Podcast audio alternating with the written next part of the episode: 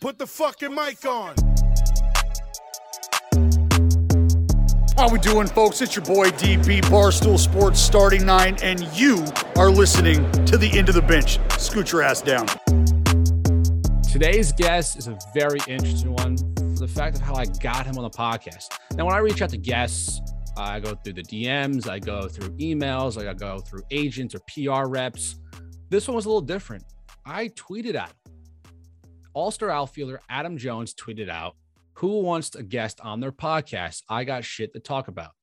So I said, Look, I'm going to shoot my shot. I'm drinking my coffee, right place at the right time. Why not? I'll shoot or shoot. Shoot or shoot.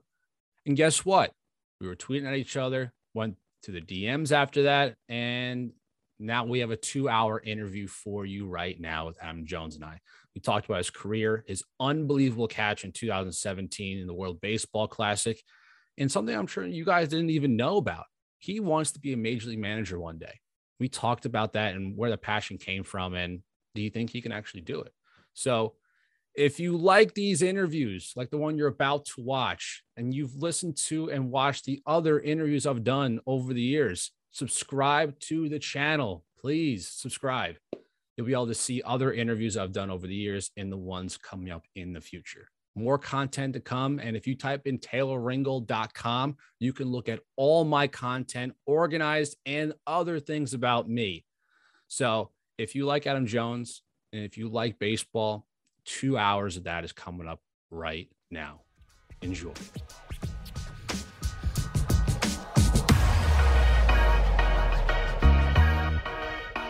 Today's guest, we have a five time All Star, four time Gold Glover, a 14 year Major League vet, and current outfielder for the Orix Buffaloes. It is Adam Jones. Adam, thanks for coming on the pod, man. I really appreciate it. Glad we're able to, just glad we're able to make make it work. You know, everybody's Absolutely. busy all this time to be on the other side of the world. So I'm glad we're able to make it work. And uh, I think we both have some interesting topics and interesting uh, perspectives on things. So it's, it, I think podcasts are great. It just allows you to be yourself without being uber uber censored, but allows you to you know have candid conversations, not the conversations obviously you have with your friends on the back porch while you're drinking, but you can have uh, you can you can express yourself in in uh, multifaceted ways. Yeah, you know, and I've been following for you uh, on Twitter for a while, and you have over 500,000 followers. So you have a big voice. And yesterday, uh, 9:58 New York time. Now, you for people listening at home, you live in Japan because you play overseas for the Orix Buffaloes, and it's 10 p.m. currently for you. Right. You tweeted out, "Who needs a guest on a podcast? I got shit to talk." So I was like, "Hey, look, I caught that at the right time. I was drinking my coffee. I'm on Twitter scrolling like I always do." And I said, shit, I, I gotta just hit him up and just, you know what? You know what? I'm just gonna give it a try. And we started talking, and now we're and now you're on. It's the beauty, and it, there's a blessing and a curse when it comes to Twitter. Twitter is a gross, ugly sure, space, and it's also great.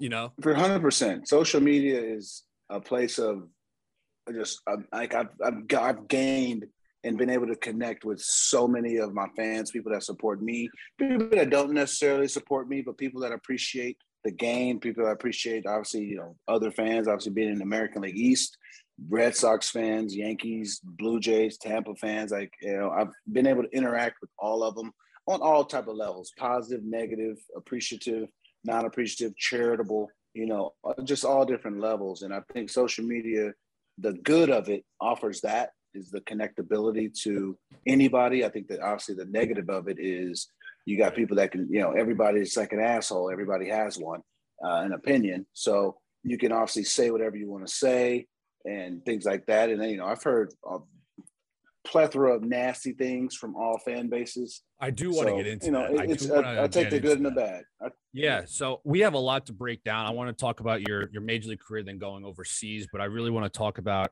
what I think is one of the biggest spots in your career was the World Baseball Classic, making one of the best catches I think anybody's any, Mhm. ever seen in a moment like that.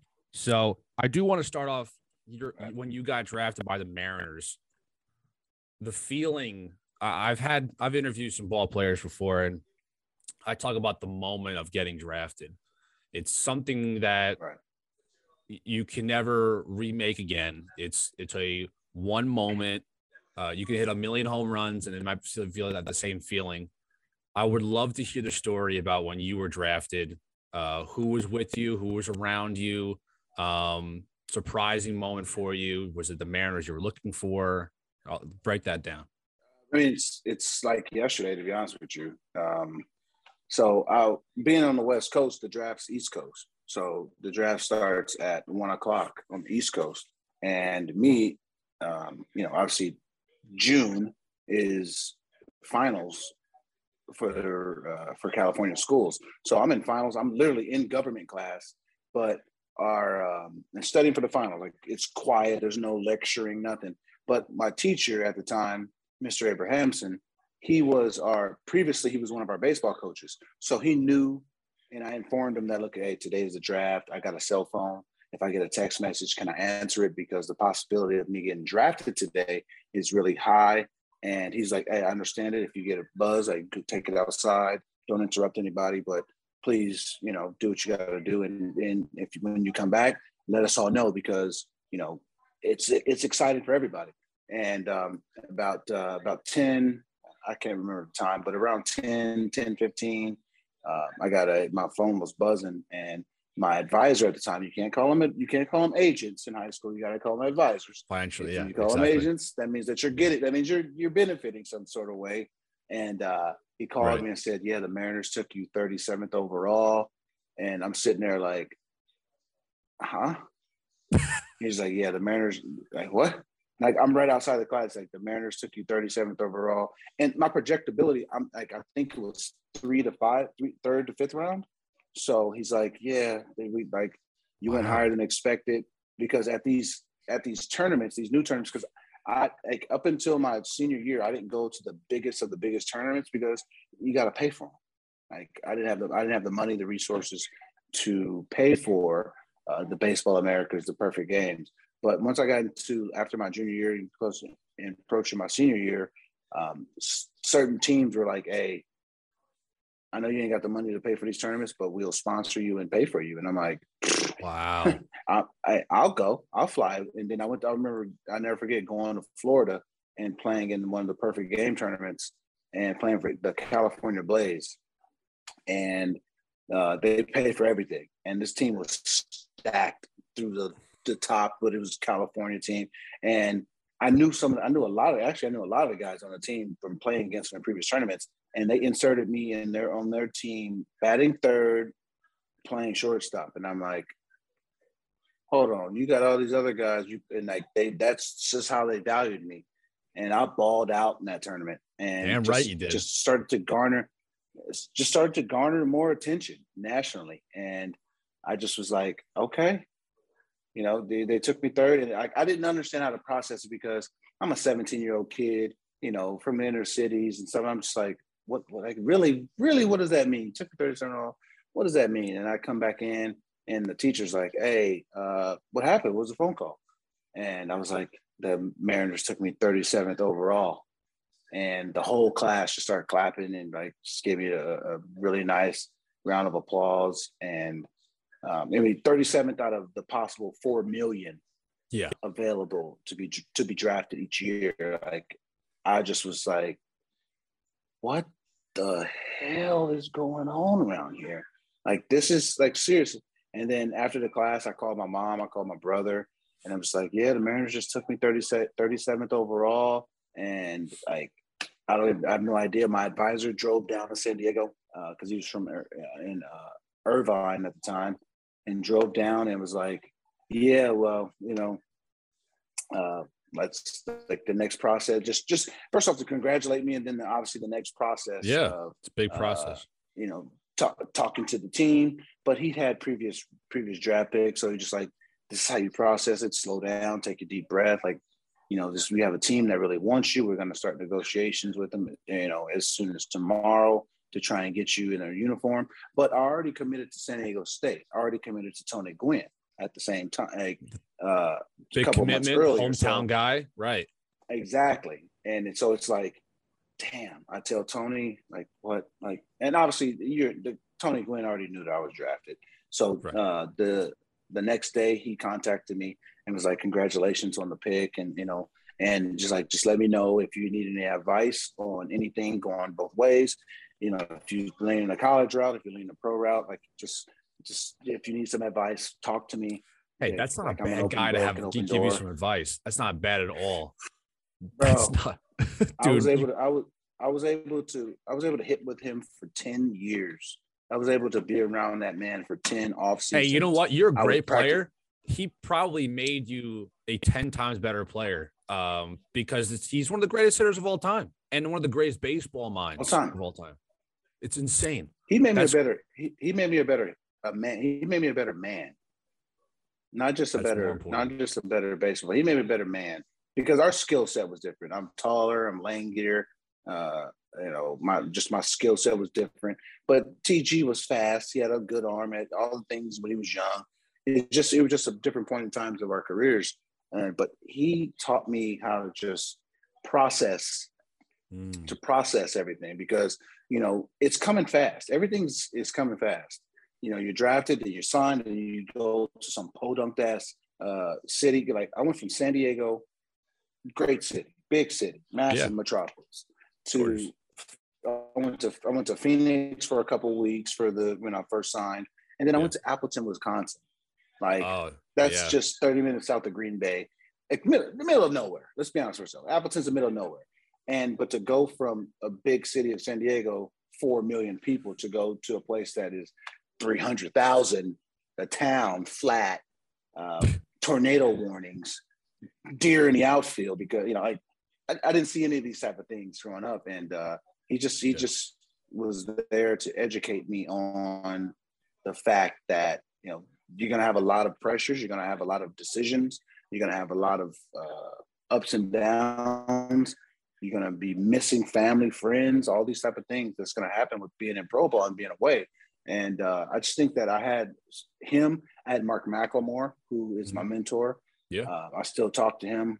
Uh, I talk actually. I talked to him the day I was drafted because another great story of that is my uh, that was my third period, third period in lunch, fourth period after lunch was my government was I'm to English class, and my English teacher, Miss Oyashiku, had Mark McLemore as a student 20 years prior. Yeah, And. McLemore's from the same area that I'm from. I think Yeah, that's so very, she that's called funny. him during cl- random as hell. She called him Yeah. during class and was like, "Yeah, I got a kid that just got drafted." Because she kept in contact with him too, and she's like, "I got a kid that just got drafted, and can you talk to him?" And this is June third, so he's in the middle of the season also.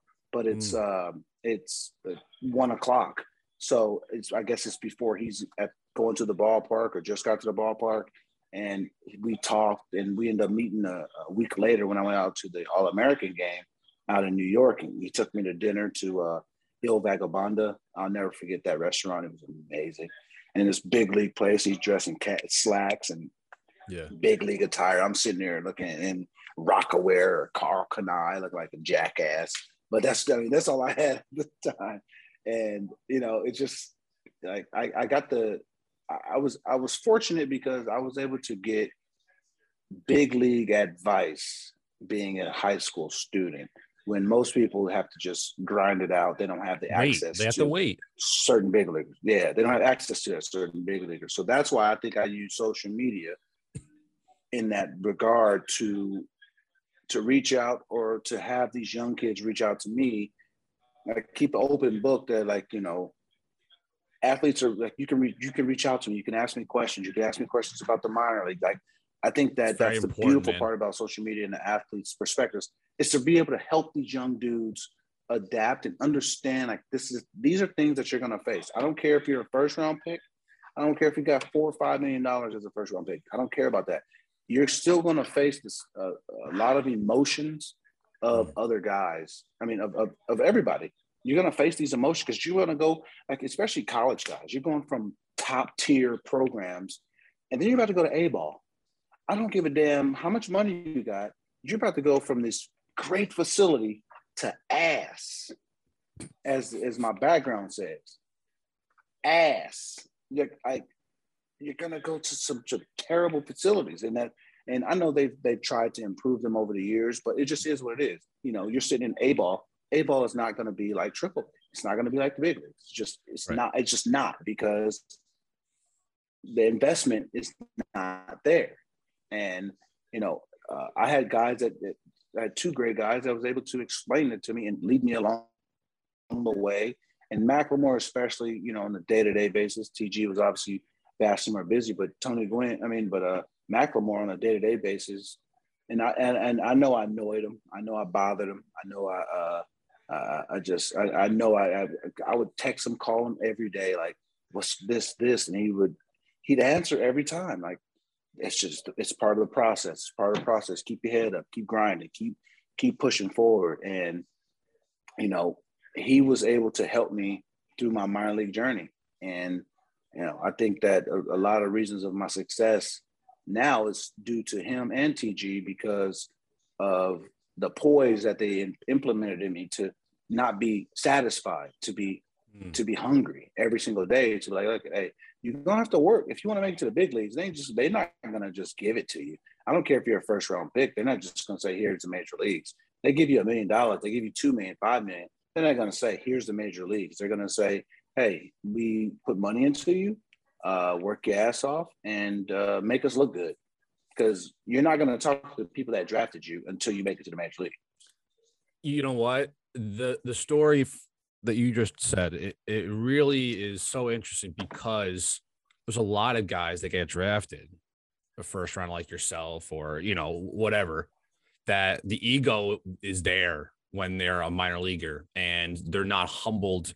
And it takes a little while for that to process. But you had Tony Gwynn and and and Mark to to kind of tell you, look, you're great. Let's not get it twisted. You're very good. Clearly, the Mariners like you that much but get ready for the hard part. And you need to play the way the baseball gods are telling you because the baseball gods are for people at home, the baseball gods are powerful, man. And and Adam, you know just as much as anybody else. The baseball gods do not want they don't want you to mess with them. You don't want they won't mess with you, but you got to be humble and the ego needs to be put down and recognize that this is a long process and that process started for you as a pro player in 2006 as a Mariner.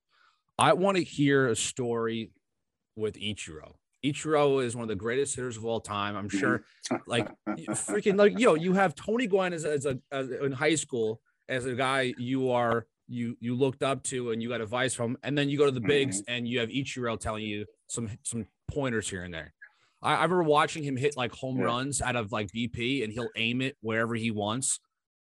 And he wasn't even a home run hitter, which is is insane. So I want to hear a story.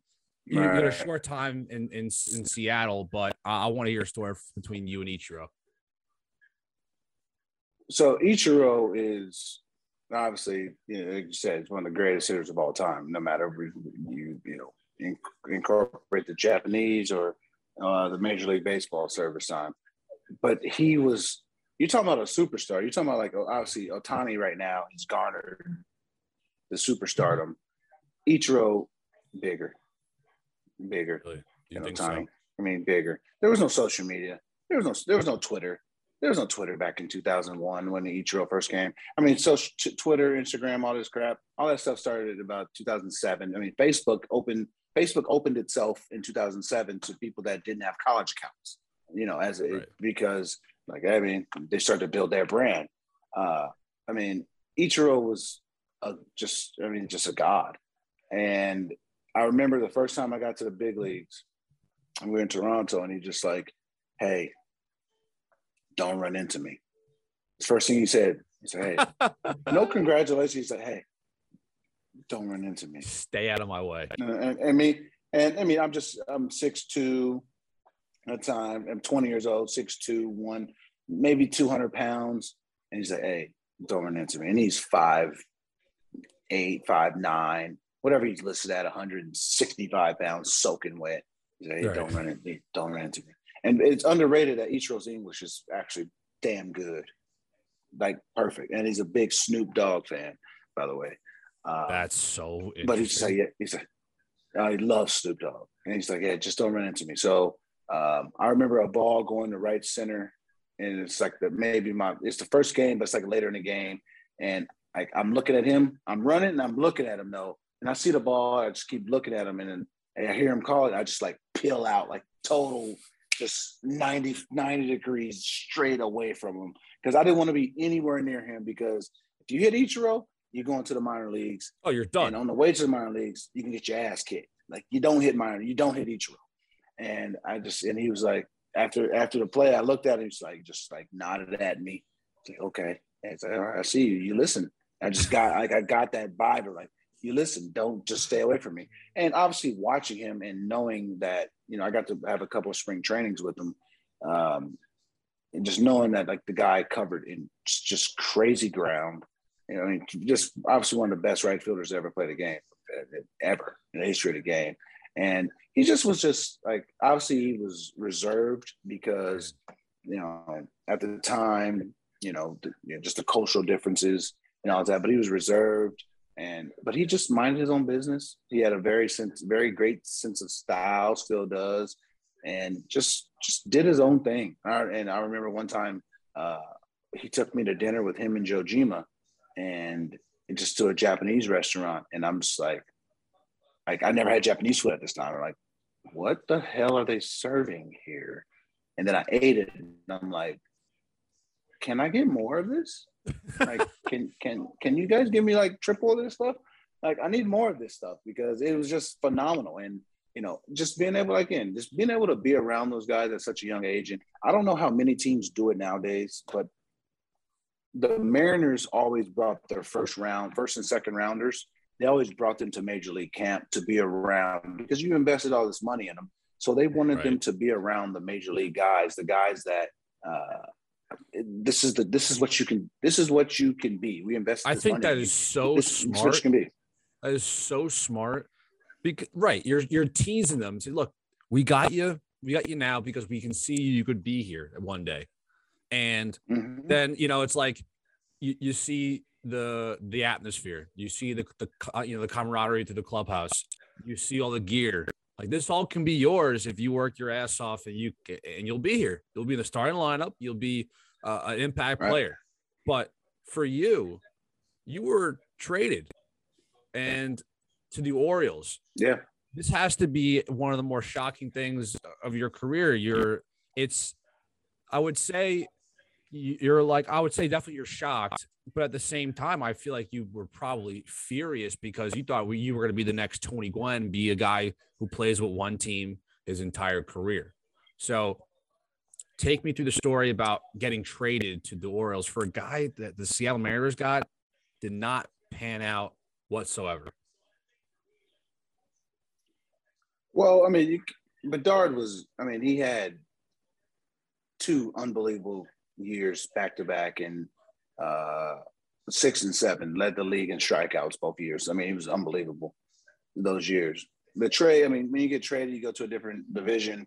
Things happen. You know I mean I don't. I, that's the, the, the part is uh, obviously out of your control. But I remember I was, um, you know, at the end of the season, uh, before just like before they told me you're going to Venezuela, we want you to get uh, more at bats because when I got called up in 07, um, in the two months, like I, they were like, because uh, Raul Ibanez was struggling, and they were like, "Yeah, we want you. You know, he's struggling. You, I'm just raking in AAA."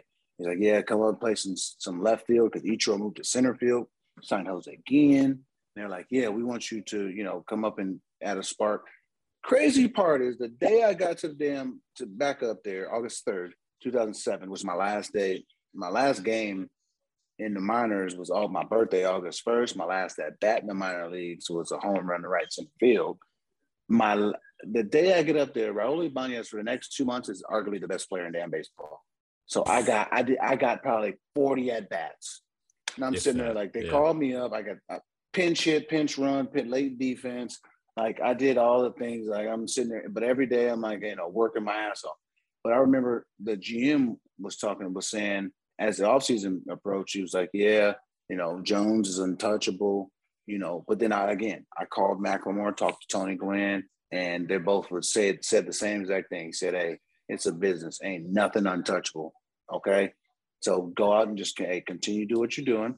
You you never know where you can be. Every single day you're playing for all 30 teams. You're not playing for your team. You're playing for all 30 teams, especially when you go to winter ball. So I get down to winter ball. We're playing good, and then I remember uh, uh, we're we're just finished game three of the finals. Where I went to Barquisimeto, the Cardenales de Lara, and we're facing the Tigres de Aragua, which was Miguel Cabrera's team. Mm. And we mm. just won the game. Three. We just won game three. We're up two to one. Two thousand. This this is uh, this is uh, uh, January of two thousand eight. Okay. And we just won three to. We just won game three. We're up two to one in the series. Right after the game, the GM comes to me and says, "You can't play anymore." And I look at him like, "What? What are you talking about?" I say, "Yeah, you, the Orioles and the Mariners are trying to work out a trade for you." And the GM from the Mariners and the Orioles both called and said, "You can't play anymore." Oh, geez. because we, and I'm because it's, it's but also it's January, mm-hmm. and mm-hmm. you know spring training is you know from that time four to, four to six weeks. Yeah. yeah. So I'm like, well, this sucks because I mean I'm with my team, I'm with my guys. We're grinding. You know, we're we're, we're two wins away from the championship, and they said you can't play anymore. You got to go. Uh, you just can't play. So I was like, well, at least can I stay for the finals and stay here? We end up losing the damn series four to four games. You were in the lineup. I'm not saying that I was in. I'm not saying that I was the impact of it. I'm just saying that I was with my guys during that time, right. and that part sucked because you know we we uh, played with these guys for like 60 games, and then damn, I can't play with you guys anymore. So they were. I mean, just again, it was the business side of it, and again, I talked to Gwynn, I talked to McLemore about these just all these situations, and it was just you know he's like, this is the business side of it and and then I'm getting I ended up getting traded to Baltimore February eighth, and you know I got I went from being comfortable from being from San Diego to you know spring trainings in Arizona to I got to go to Fort Lauderdale. I didn't know Fort Lauderdale at the time. I I, I went to Fort Lauderdale one time before. That was for the uh, the Super Bowl with the Colts and the Bears. Mm-hmm. So I was in Miami, Fort Lauderdale area one time in my life, and then I was you know brand new guy, 22 years old, going to a brand new organization. The, the hardest part about being in a new organization is not knowing anybody. Like literally had to know every coach, absolutely every new coach, every new this. You know, I knew some of the players just right. by playing against them in a fall league. You know, obviously reading up on them in, in the Baseball America magazines, which at that time was how you found out who was who you know, they had all the stats and all that kind of stuff. And I was a big reader into the Baseball America magazine. And, you know, it just, but everything was brand new. I had to learn everything. And I embraced it. But I think the biggest, there's two big parts of it. The second day of spring training, the manager told me, he said, Hey, this is your job to lose. Go have fun. Once he told me that, my ass cheeks I, was, I, was able to I was able to just be like just release and relax, okay, man. That's okay, it. Okay, thank you. That's thank funny. You. I came over to a new organization. I didn't know what to expect. You know, I I, I didn't know any of these guys. And then the second was uh Markakis took me under his wing. He just was like, "Hey man, I know you're the new guy here. We played. We I played with him in the fall league, and he was like, "Hey, just relax, man. Have some fun. Um, our team's not that good, but yeah, you're gonna get a chance to play.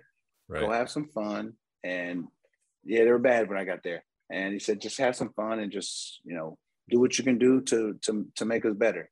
And those two things just helped me relax and just go out and play the game with no pressure on my on my on my tail. Like the manager said, I'm starting every day in center field. So basically, the, the things I had to worry about was staying healthy and staying Producing. smart away from the game.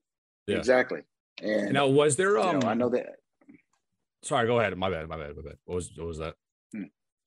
I say I know they had some they had some veterans at the time, but right for center field, that they, there was really nobody there, and he just said, "Hey, run with it. Go have fun. Be be you."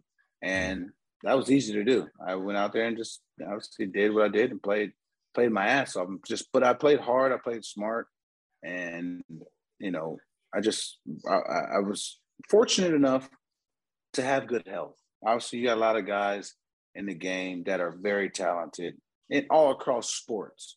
but health is that sixth tool in baseball that people don't mention. And right. knock on wood, I was able to to stay healthy. Being that the Orioles were not a contending team, they were not great. Uh, you came into a situation where center field was open. Mm-hmm.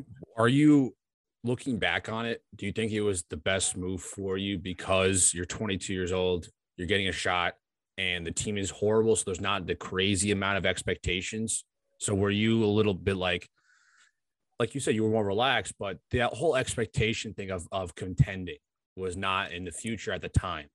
Was that a, big sigh of relief for you because you can kind of settle into yourself and not be under so much pressure? Like uh, like a Jarred Kelenic, who's a guy in Seattle who's struggled, and there's a lot of pressure to Seattle trying to make the playoffs. So I kind of look at like those like that way. Right. That's a great point. You know, if you're young and you're entering, you know, a, a playoff race, like, you know, he came in, in in in early May, mid early May, and you know, second game going, he hit a home run, extra base hits, and then went into a spell of just of struggling, which is not uncommon because Major League Baseball pitching is extremely, extremely hard to hit. I don't care if you're facing the Marlins or you're facing the Orioles now, or if you're facing the, the Angels or the Rangers. You can face any team that's bad, the Pirates. It doesn't it doesn't matter. Hitting major league pitching is hard. It doesn't matter. It, it, it just is what it is. It's hard. And you know, I, I can I can understand his pressure of, well, you're the second uh, you know overall prospect in the in the whole entire system behind uh, behind Wander Franco. So the the you know especially entering a race, and Seattle has not been the, a playoff team since 01. So it's like, oh man, the pressure, like all the national news, and the same had to go with Wander Franco. But with Wander Franco, it's a different culture down there in Tampa. It's just it's a completely different culture. Right because they're a play they're they've been in the playoffs 10, 10 times over the last 15 years. So it's like, hey, there's not much there's pressure, but there's not much pressure. We have a good team, we have a good, you know, we have good aura. Like just come and do what you do, opposed to, hey, we need this bat to be big because we're trying to get to the playoffs for the first time in 20 years. You know what I mean? So there's there's there's just a lot of pressure. And I think that you know, his first go around, he might have put pressure on himself. At the same time, he's still 21 years old. He's 21. So, you know, to put there's a lot of pressures on him. So right. I, I completely understand that he wanted to, you know, hit a hit the pitch outside of the stadium. And, you know, it's it's just part of you know, it's it's part of being a human and it's part of playing sports. And I think with myself, I was just like, you know, I get to go over to Baltimore. There's no pressure on me. There's zero pressure. There was no expectations in 08 for the Orioles to win more than 70 games. Okay. If we won 75 games, what a great year. If we finished 500, terrific.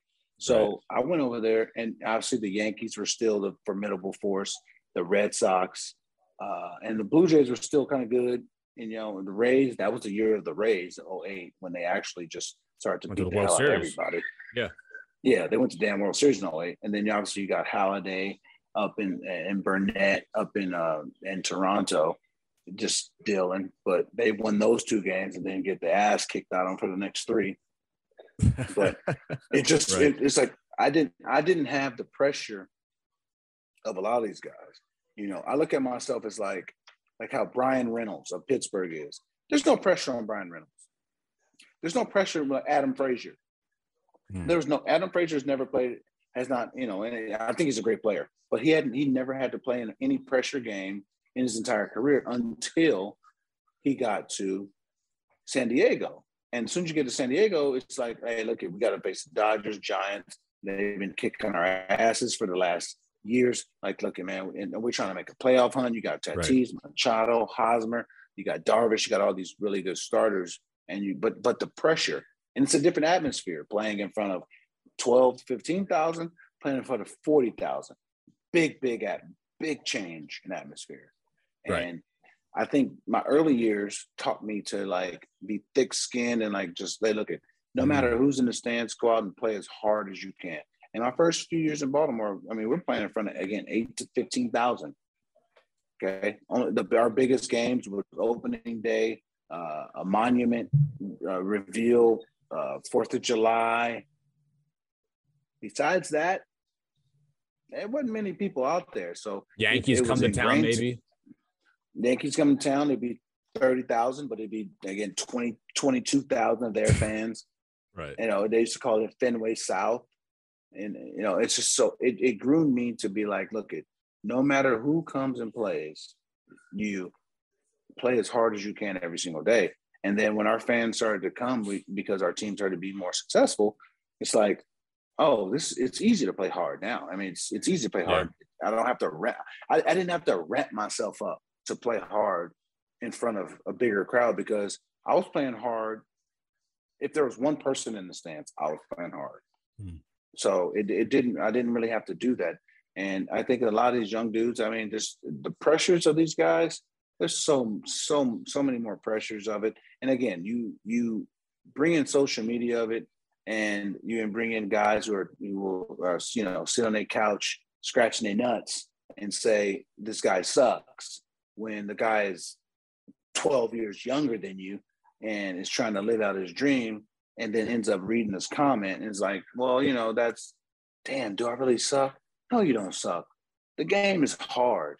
And i think that's where my role is in the last few years of i know i still talk to a lot of major a lot of the younger major league players right now and just like look man hey you going through something? It's okay.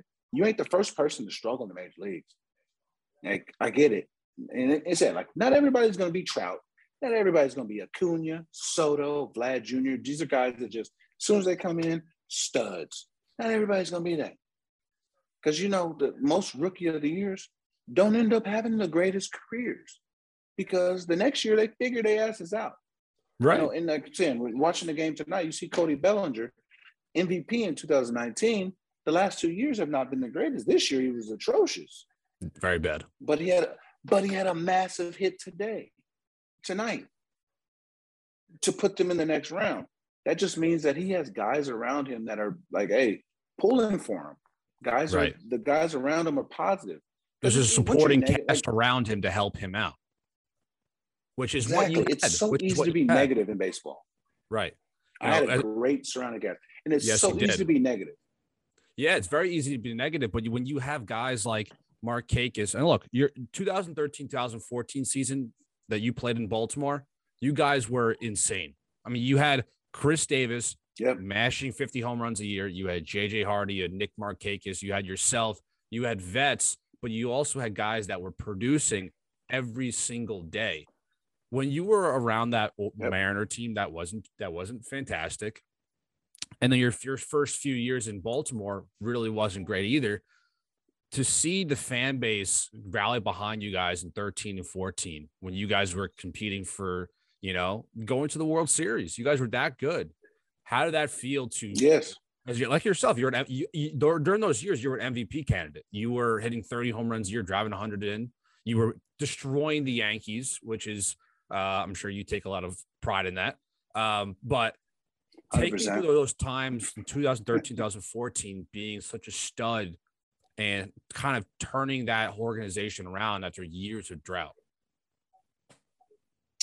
I just think that we like we we we the young guys grew up together and you know you see that with with certain franchises where the young guys get to grow Mhm. and when you see that they get to grow together like they become good obviously you know with i'm trying to think of like the astros i think is the best example of it Yeah. i know i know stringer springer left um, this year or last year due via free agency but if you look at their core, you got Bregman, Altuve, Gurriel, Correa, and obviously with Springer in the past, like McCullers, they grew up together.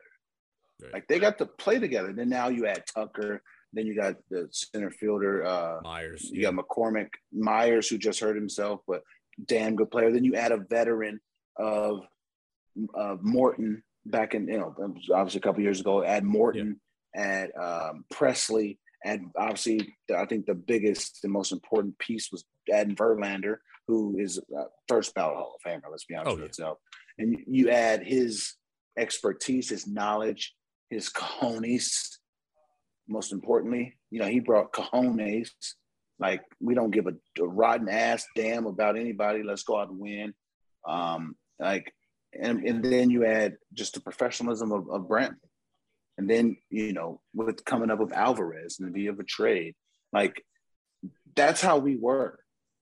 Obviously, not to that extent. We didn't have the access of the payroll that the Astros have, um, but we had the access of the knowledge. We added. I'll never forget when we in 2011 we added uh, Vladdy, uh, Vladdy Senior, and um, Kevin Gregg, Kevin Millwood, and uh, Derrek old, Lee. Old vets. And obviously, 2011 we, we, some old old rotten vets. You know, just some old bastards. But those guys around the young guys taught us yeah. how to just just first off again be professionals take it all in stride take a mm-hmm. five game winning streak the way you take a five game losing streak it's part of the game show up every day play the game hard play it smart grind it out and i think it i think having those guys taught us how to start winning opposed to just start like not to lose but to start winning. And that's the biggest thing in sports is some people, and it's just life. Some people are so afraid of losing that they don't know how to win. Like losing is part of life. No matter what field you are, you're gonna get rejections. You're gonna get no's. You're just gonna get no's. As a kid, I sold candy. I would have 20 pieces, 20 things of candies of, of candy in my box. I went to I don't even know how many houses to sell to sell 20 things of candy, you're gonna have to hear a boatload of no's. So I heard no's as a young kid. You're gonna get no's, you're gonna get boos, you're gonna get the negative side of it. But if you show up every day and continue to grind it out, you're gonna be successful in the long run. Don't be afraid of a no. A no just means, okay, that person, that person, particular person is not interested in this, but the next person. And that's the same with sports. Just because you have a bad at bat, that at bat you got another chance. Don't be afraid to, okay, you 0 for 3 with three strikeouts. Yeah, that stinks. Yeah. Everybody on the board, everybody in the stadium, people at home watching, people at home watching, they see it. They see the bottom line, three strikeouts. Your ass is terrible. But the fourth at bat, what if you hit a walk-off home run? Don't no one give a damn about your three strikeouts. You hit a walk-off front. So it's like each at bat is an opportunity. Each inning, each day, each pitch is an opportunity to change that change whatever narrative is going on and if you're afraid to to fail no yeah if you're afraid to fail you won't succeed because oh, oh just i don't want to get it wrong. I get it wrong? You play baseball. Baseball is all about failure. If you can handle failure in baseball you can handle anything. That's why i think that baseball players are some of the mentally most mentally tough people in life because you handle like to to be a Hall of Famer, you have to fail 70% of the time. There's no job on earth yeah. that you can fail that you can fail 70% of the time. And if you can name one, I'll go do it. Yeah, please. If you, anybody else listening or want to comment here, you let us know because guess what? I will jump on it. I will stop doing what I'm doing. You know, um, when you talk about 100%. learning, learning, and you learned a lot from a lot of vets during your career and during your your Orioles career and you learned a lot of life lessons. One game in particular that stands out for me is April 29th, 2015. You're playing the White Sox at home. It is a crowdless game, not one person in the stands. Um, it's because of on April 12th, 2015, Baltimore police arrested Freddie Gray, and Freddie Gray then ended up losing his life due to a, a spinal cord injury because of uh, other complications. But I, I, would love to hear your your side of the story. You were at, you were playing in a game where nobody was in the crowd, and it, it's for me when I was watching it. The sound off the bat was so freaking loud. It, it was just so eerie you know, you have you know Gary yeah. Thorne is kind of calling the game in the in the broadcast booth like it was like a guys playing golf, really quiet. You know, it was super weird and eerie. Uh, tell me what you were feeling during this this game. You guys ended up winning eight to two, but the win doesn't really matter. It's more of what was going on outside the right. stadium and what was going inside the stadium with you guys. Right. Um, I mean that that whole situation was just the the Freddie Gray murder, and, and it's a murder. I don't care how you want to cookie cut it, like you know. And I and I get, uh, and my father in law talked to me all the time about it. Said you know about the rough rides, and I get that. You know, I completely get that. You commit a, just this massive crime, and you know, the, the cops ain't gonna just take you in and, and offer you uh, offer you cupcakes and ice cream, especially if you black. I don't care where you, can spin that however you want to spin it. It just reality is is reality, and um, you know it was a tough time for Baltimore. And obviously, people that know Baltimore is sixty five percent black, especially inner city. Okay, it's it's a it's a black city, and that at that time, you know, being one of the only black players on the team, like player, like my teammates, like looked at me like, you know, you have to say something. You know, you have to right. address this. And I mean, I me being from San Diego, such a multi multicultural background. Like I didn't just grow up with black. I grew up with blacks, Mexicans, whites, uh, Filipinos. Like I grew up around a plethora of people. So I'm like, I really don't understand, you know, all the all of this that's going on. So you know, I reached out to my brother. I reached out to my friends uh, about just like my my close circle about like really like what is going on. I re- and obviously my father-in-law, he wasn't my father at the time, but he's from Baltimore and he understood the history of Baltimore. And I'm just like, like, explain this to me. You know, explain me what's going on because I didn't understand. I didn't like. I didn't understand it, and I spoke up about it because I knew that there was hurt in the city, and I wasn't afraid to speak about the hurt and about the, the violence that happens, you know, in, in the inner cities. And I, again, I grew up in inner cities. I, I have friends that have lost their lives to, to violence. Um, I, and, and people are locked up to, for the rest of their lives to violence. That's, that you get locked up for life. That's another murder in, in my book. And, you know, I had to speak up on it because like it hurt my soul to not and I knew that other people would look up to me and be like, oh, why are you so silent about it? And it's not about being silent. It's just I had to understand everything about it. And now in today's society, we all speak up. As soon as we see a clip, we speak about it. The second we see a clip and offer an experience, and it, it could be a a minute clip of something. Obviously, if anybody's ever been pulled over by the cops, it don't happen in 60 seconds. That's no. Twitter, Instagram, 60 seconds. Nothing happens in 60 seconds. Okay. We're talking about 20, 30 minute confrontation. Show the entire thing before you offer any sort of uh, opinions towards things. And, you know, I just, I, again, that situation, I had to speak up on it. And for a city like Baltimore, uh, as being as African American it is, and you know African descent, there's a lot of people from uh, you know from Africa in in that in that community. I I just I just had to speak up, and I couldn't stay quiet, and it hurt my heart because like I get it. You can say what you want about Freddie Gray's uh, criminal past. I get it.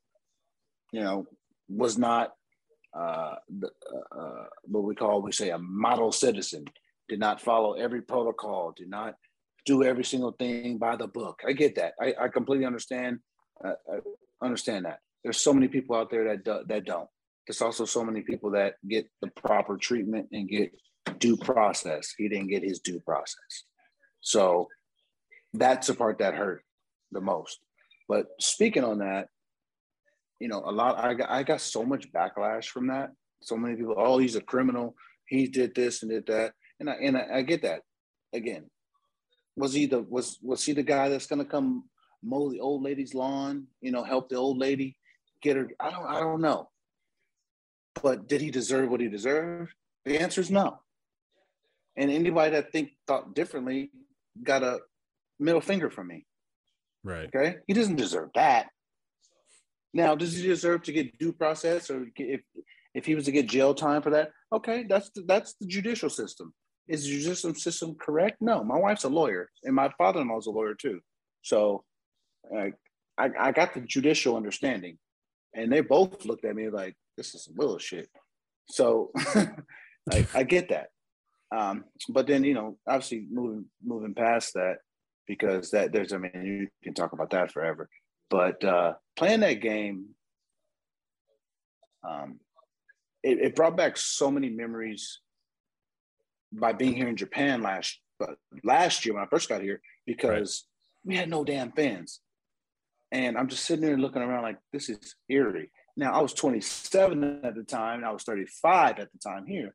And I'm just like, this is eerie and some bullshit because what's going on? Obviously, we had the COVID thing has, you know, incapacitated a lot of the world. And, you know, still here, they have so many rules. Still, the stadiums are still not full capacity. But playing with no fans was, like you said, use the word that I've used so many times eerie. Mm. It was like a graveyard. Like you show you looked out there was nobody. Only people that there was people outside the stadium because we can see the gates but in out in the in our outfield the gates were so far back to where like you can hear people but you can't you can't really hear them because it's so far. And Eutaw Street that runs along right field was closed but on left field way back i'm sorry we're talking like one of these 650 foot home runs is right. where where our monument park was that had our that had the uh the, the statues and they had but they had a gate out there and fans were there. There there's a hotel the hilton. You had a, you had a lot of people in the hotel rooms like looking out. You know you can see them but you can't hear them and it just it again it was just eerie.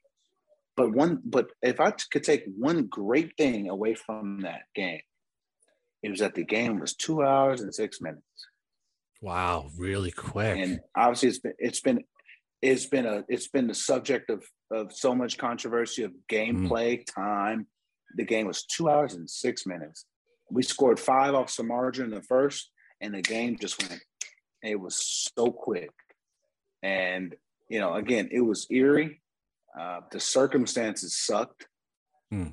and you know, it just was. It just was it was weird. But another good, another funny part of this story that just that whole time was so I'm leaving the ballpark. We got obviously we had our game canceled that we had to make it, and one of the the uh, people outside, like I'm walking, you know, underneath the tunnel to my to my car to go to my car, and one of the but older uh, just one of the workers there, white guy, was like, "Hey, hey, be careful out there." And I looked at him and I looked around like, you know, like that, who, me? I looked at because a black man was killed. So I'm like, who, who are you talking to, me? And he's like, yeah, be careful out there, man. It's, it's crazy out there. And I said, uh, they don't want me. They want your ass. Don't, don't. yeah, they want, right, right. The riots me? are going on. Yeah, right. The crazy riots. The, I, I, the riots right. is going outside? Yeah.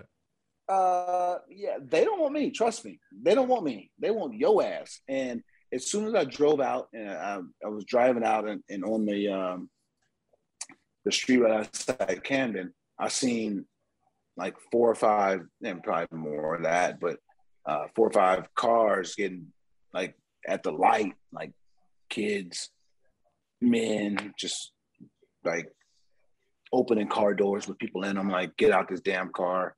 Like it was like mayhem. I rolled my window down and I just looked at the kid and he just looked at me and just walked past me and went to the next one. But I but as he walked past and walked past me, I screamed at him, "Hey, this ain't what it is. You do not need to do this kind of stuff." I rode him and driving on the street. Like I, I was driving so slow. I was like just screaming at these kids. This is these are things that you don't want to do. This is not helping. Right. And, the, and again, with that, the worst part of it is, you know, the news showed the absolute worst of it. They tried to say that the city was burning down.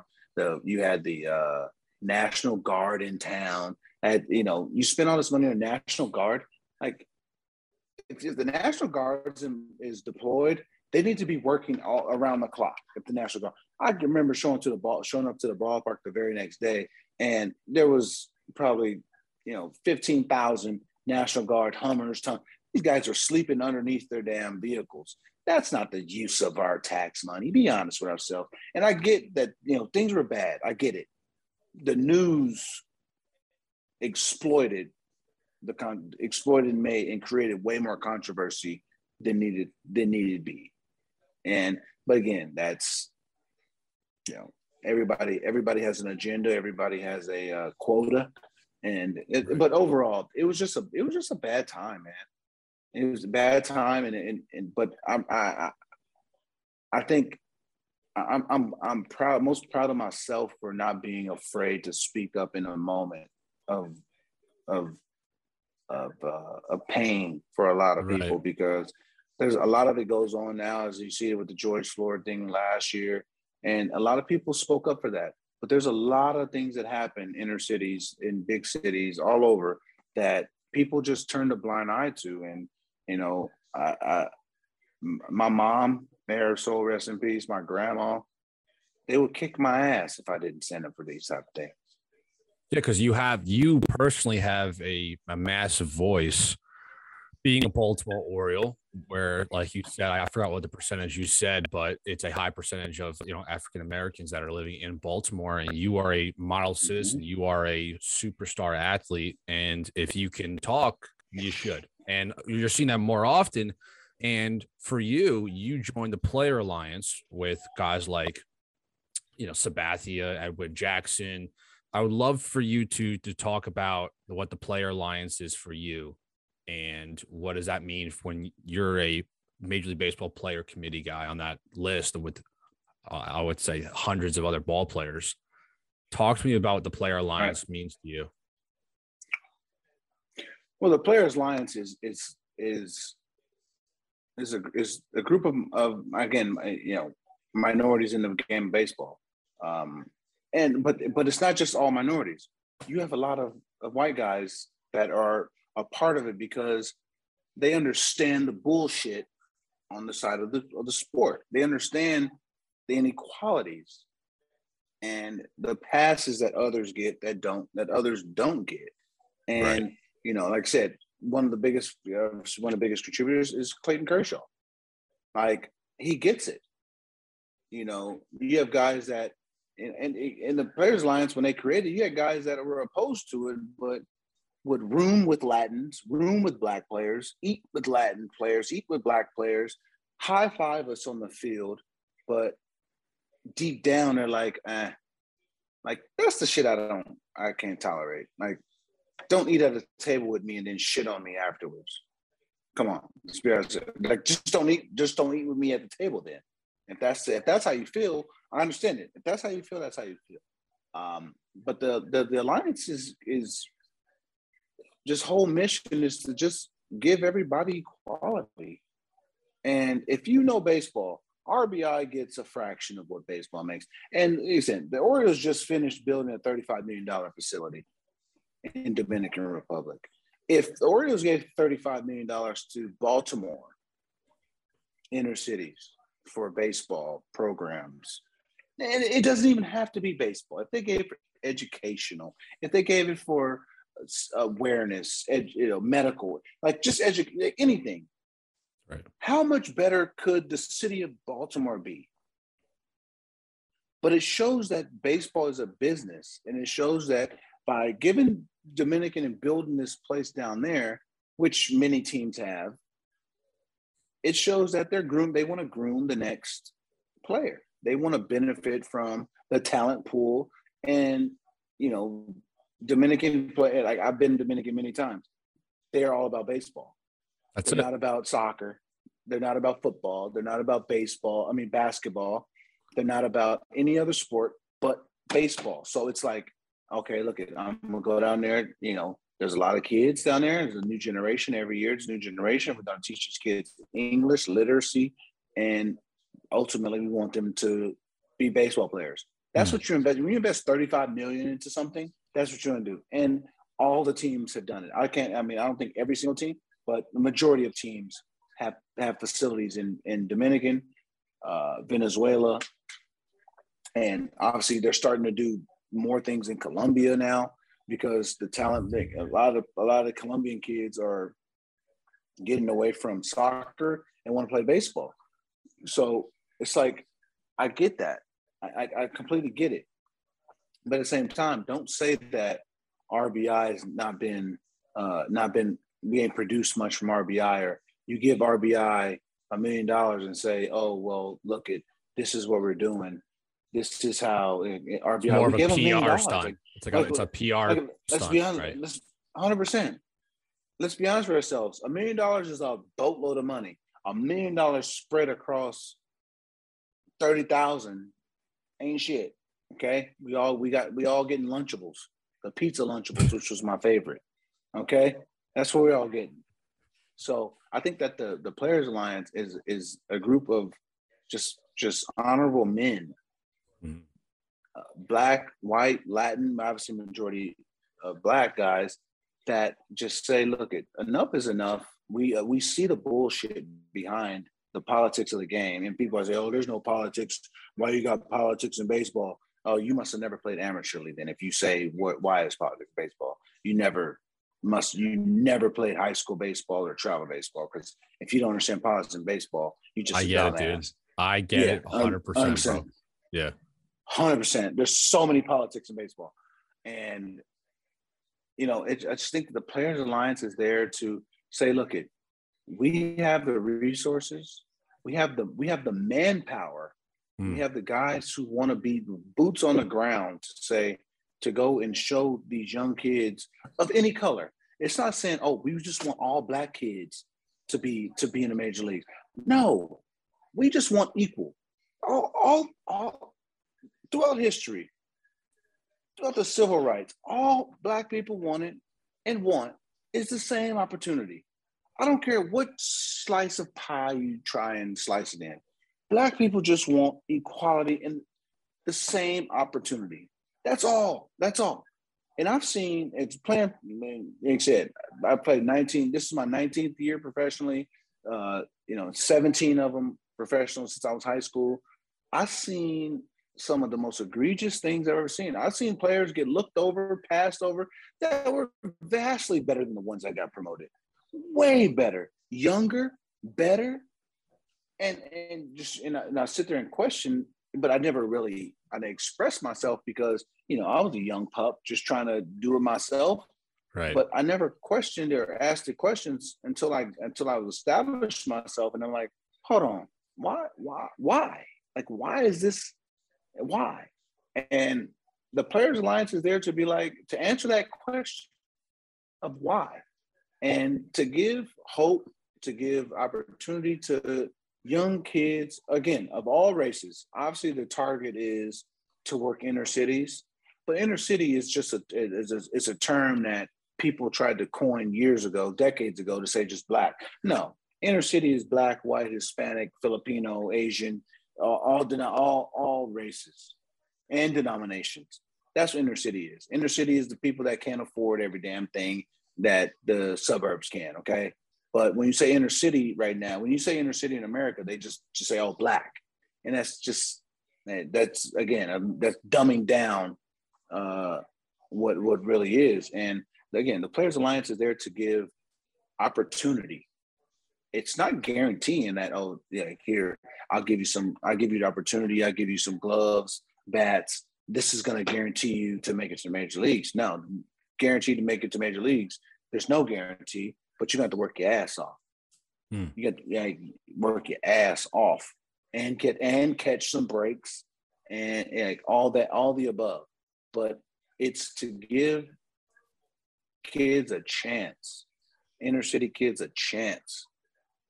You know, not every right. kid is gonna. And I grew up with some kids once. Once I started playing travel ball, I grew up with some kids that parents bought them new gloves, new bats, and at the you know what what you know travel ball. These, I mean, these kids, these bats are three, four hundred dollars a piece. I knew gloves are gloves are three hundred dollars too. Yeah, exactly. I knew kids that had new stuff every week. Me, I used a Spalding glove that my cousin gave to me that had a big ass hole between these two fingers. So that means that I couldn't rattle a ball. I had to catch that thing flush, or I'm gonna get hit right in the mouth. You know what I mean? Right. Like, yeah, yeah. I, I didn't have lessons. I had friends that had got hitting lessons at 13, 14, 15. I didn't know damn hitting lessons. I went out and back and threw some rocks up to myself and swung and hit them. You know what I mean? So I just think that the, the I mean, my involvement with the Players Alliance is obviously bring awareness to it, be a be a, a be a voice because, like you said, people listen to me. People listen to the good guys of the game. Um, but it, it at the same time, we we just want to give kids a chance. I was given that chance by other families to, you know, I couldn't afford these tournaments. Other families was able there to pay for these tournaments. Right. I want, I want, and the Players Alliance want to give these kids an opportunity because once you get an opportunity, you can't like you know you run with it. I'll never forget. I got the opportunity to play in this tournament. One kid missed a tournament because he had some high school uh, obligation, and I played shortstop that tournament that he missed. He came back, and he wasn't at shortstop no more because I was there. He was he was the team shortstop for two years. He came back, and his ass was at second base, and his dad was pissed. But the coach was like, he the coach was like, and this this kid's better. This kid's better, right? And he's like, and, and the dad was like, well, he doesn't pay for all this. I'm paying for all this, and the coach was like, I get all that, but the kid's better. And you know, that's all we want to do. We just want to give the kid these kids opportunity. And if I didn't have the opportunity, I don't know where I'd be. Because once hmm. I got that opportunity, I ran with it. And that's not to say that every kid's going to run with it, because there's plenty of kids that get opportunities. You look at, you know, college football, basketball, baseball, whatever. There's so many kids that are blessed to get this opportunity, and then they mess it off because of uh, various various things. Right. Me, I got the opportunity and I ran with that son of a bitch like Usain Bolt. Okay. I didn't turn her, I didn't, I didn't look. And that's all that's the the the thinking of the players alliance is give inner city kids, kids that don't have a voice, kids that don't have a, a chance, all races, mm. but give the kid that wants it an opportunity to have it. And I think two people that would be very proud of you is your grandmother and your mother because you talked about how just before, if you didn't say anything, those two people would be on your ass and be mad at you hey. for not saying anything. But now you you're actually not only did something during that time in 2015, but now in present day on the other side of the world, you're still doing it, which I want to congratulate yeah. you on that and that feat because that's very important and you take a lot of pride Thank in you. it. Yeah, and I, I do want to get yeah, back I onto you. Yeah, I, I want to get back to on your career. I want to talk about a moment as a baseball fan where I think it's one of the coolest moments of baseball history. And it wasn't in a major league season, it was during the World Baseball Classic. You were on the 2017 roster. It is a star studded team. I'm sure it's the best team you've ever played on with when it comes to the amount of uh, star studded athletes and all stars and MVPs, but you made the play of the decade, in my opinion, in, in baseball, one of the plays of the decades because of the moment Team USA versus an unbelievable team, the PR, um, the Dominican team. And then you have you from San Diego playing in San Diego and robbing a home run off of Manny Machado, a guy you were right. friends with for the your almost your entire career. My teammate. Your freaking teammate. My teammate. Tell me the, the moment you are you are going back to yeah. center field. And look, Petco Park for everybody at home, that is a deep center field. That is deep. That's Big a ball. Field. Yeah, he, yeah. he drove that thing. So I, I want to get a story out of you, and uh, because that is it's it's unbelievable. And you guys ended up winning the whole thing, beating the Puerto Rico. Yeah. I mean, just like I, I I've downplayed that play so many times just because, you know, when you when you like I said I've obviously won four gold gloves, so it's like it's up to the next play. You make a nice play, okay, the next ball is coming to you. Be ready for next ball. This play was, excuse my French, the shit. okay. it was it was the shit. Like, let's be honest with ourselves. Moment, seventh inning, Dominican Republic. You're talking about a USA was star studded. The, the the you know the biggest names in the game of baseball, the American side didn't play for Right. Team USA. There was no Trout. There was no Harper, Scherzer, Kershaw. Those guys weren't there. And people were like, "Oh man, why didn't they? They didn't want to play. They I mean, and again, it's the the World Baseball Classic is really really hard to, to play in because to ramp up, we played nine. I played nine games straight of nine innings in March. I've never done that ever, and to ramp your body up to play that many games, that that it just it just doesn't happen. You just don't do it. And um, the team that we assembled was amazing. You want to talk about the guys who were selfless? I mean, you got Buster Posey, MVP, Arenado, MVP candidate, Brandon Crawford at the time, two-time Gold Glove winner, Ian Kinsler, uh, uh, coming off uh, a, World Series appearance. I mean, a couple World Series appearances. He ended up winning in 18.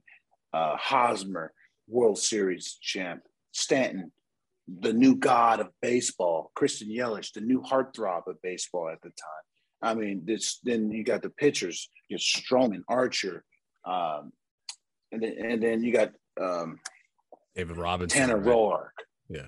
uh, David Robertson, uh, like, and then the list goes on of guys that, again, could you have bigger names? Of course, of course you could, 100. percent We had a young Alex Bregman. I think Alex Bregman, that was like, I, and obviously he was new to, uh, it wasn't he wasn't new to the, the the the game of baseball at all, but like the major leagues, I think it was his second year. But him being on our team, I think was one of the most selfless things ever because I mean, he's going from being a starter on the Astros, no second pick overall, Yeah. to sitting on the bench for us. We had Paul Goldschmidt sitting on our bench, Daniel Murphy sitting on our bench.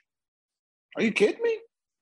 Like these are guys at that time. I mean, I mean uh, Bregman could have played for Team Israel and could have batted one through nine uh, played shortstop every single day. Goldschmidt is, you know, still one of the best first basemen in the game, but Hosmer played over him. Like, you know, it, it, there's so many different variables. But the second we walked in, we met each other in Fort Myers. Me and Kinsler just talked to each other because we we're older guys on the team. And we talked to each other with Posey to also, and we're just like, look, it. I know we're all stars. We all we all making a lot of money. I get that. We all get that. You know, you're making this, we're making this. This guy's making that. You know, I get all that. You know how much we're all getting paid for this World Baseball Classic? Nothing. Shun your egos off. Play the game hard. We had a team meeting. Hey, it's not about you. It's not. Even during the regular season, like when you play in the ring, it's not about you. It's about the team. And guys were so selfless Hmm. amongst superstars, amongst guys that the back of their cards had a lot of stamps, had a lot of accolades. Everybody's bookshelves at home had gold gloves, all star games, silver sluggers. No one cared about any of that. Everyone cared about the about getting that out, that pitch, getting 27 outs and playing the game. And leading up to everything, obviously we had we faced some tough challenges with Colombia, uh, Puerto Rico, Dominican. You know, you know, we ended up losing Dominican, but we ended up beating Canada to get to the next round. Uh, Puerto Rico beat us, but then we beat Venezuela, and then obviously the I think the probably the best game of the entire tournament was Dominican USA in San Diego. You had forty seven thousand people screaming, and Right. then you know we score runs, and then it's four to two, bottom seven. Machado just you know, and again, I played with Machado. I've- I've been with Machado since day one of his major league career. I see him. I just I hear the sound off the bat, and I know that sound from his bat. I'm like, oh shit. So I, I mean, obviously, I hear that sound. I just break, and I'm like, just in my mind, like, oh shit, he crushed his ball. Keep running. just keep running. It's San Diego. It's it's cool at night. It's dew, heavy weather, heavy heavy heavy air, being on the being close to the water, not on the water but close to it. I'm like, keep running, keep running, and I'm looking at I, I, I ran peek up, look at the ball. I just said, okay, keep running. I uh, gauge the fence. like, okay, keep just keep going. I'm not there. Look at the ball again, at the ball, and I'm like, okay, keep going. Keep. I see it. I can. I, I can gauge it. I keep running. I see the wall again. I say, okay, I got. I said, once I get to this warning track, I got two steps, and I have to jump.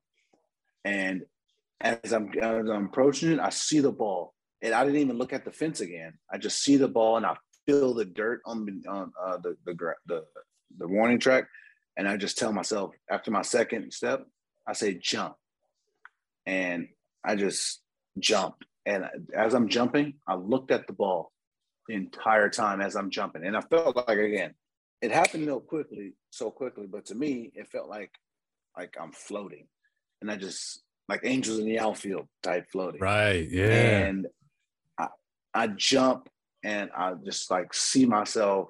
I like see the ball, and I see literally see myself catch the ball, and um and like as I when I kept when I caught it, in my mind, I'm just like said, no effing way I just caught this ball and like blanked out. The next right. like 20 seconds, I don't remember the next 20 seconds. And so I caught the ball. I, obviously, I've seen the replay, but personally, I caught the ball and then it's like lights out. And then on the replay, obviously, I caught the ball. I say, you know, I'm juiced. So it was up to McCutchen, fire the ball back into Kinsler.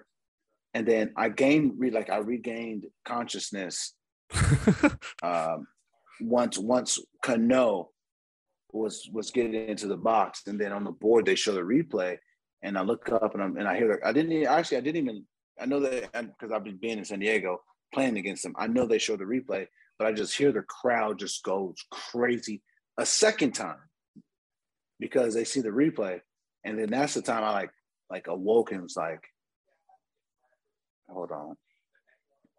What like really what did I just do?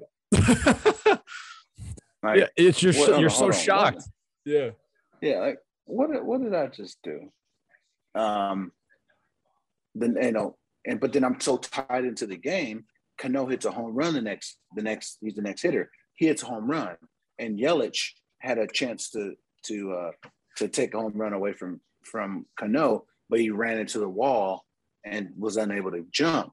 And I'm sitting there like, oh, you gotta have that. It's like thinking, it's like you gotta have that. Obviously, a tough play.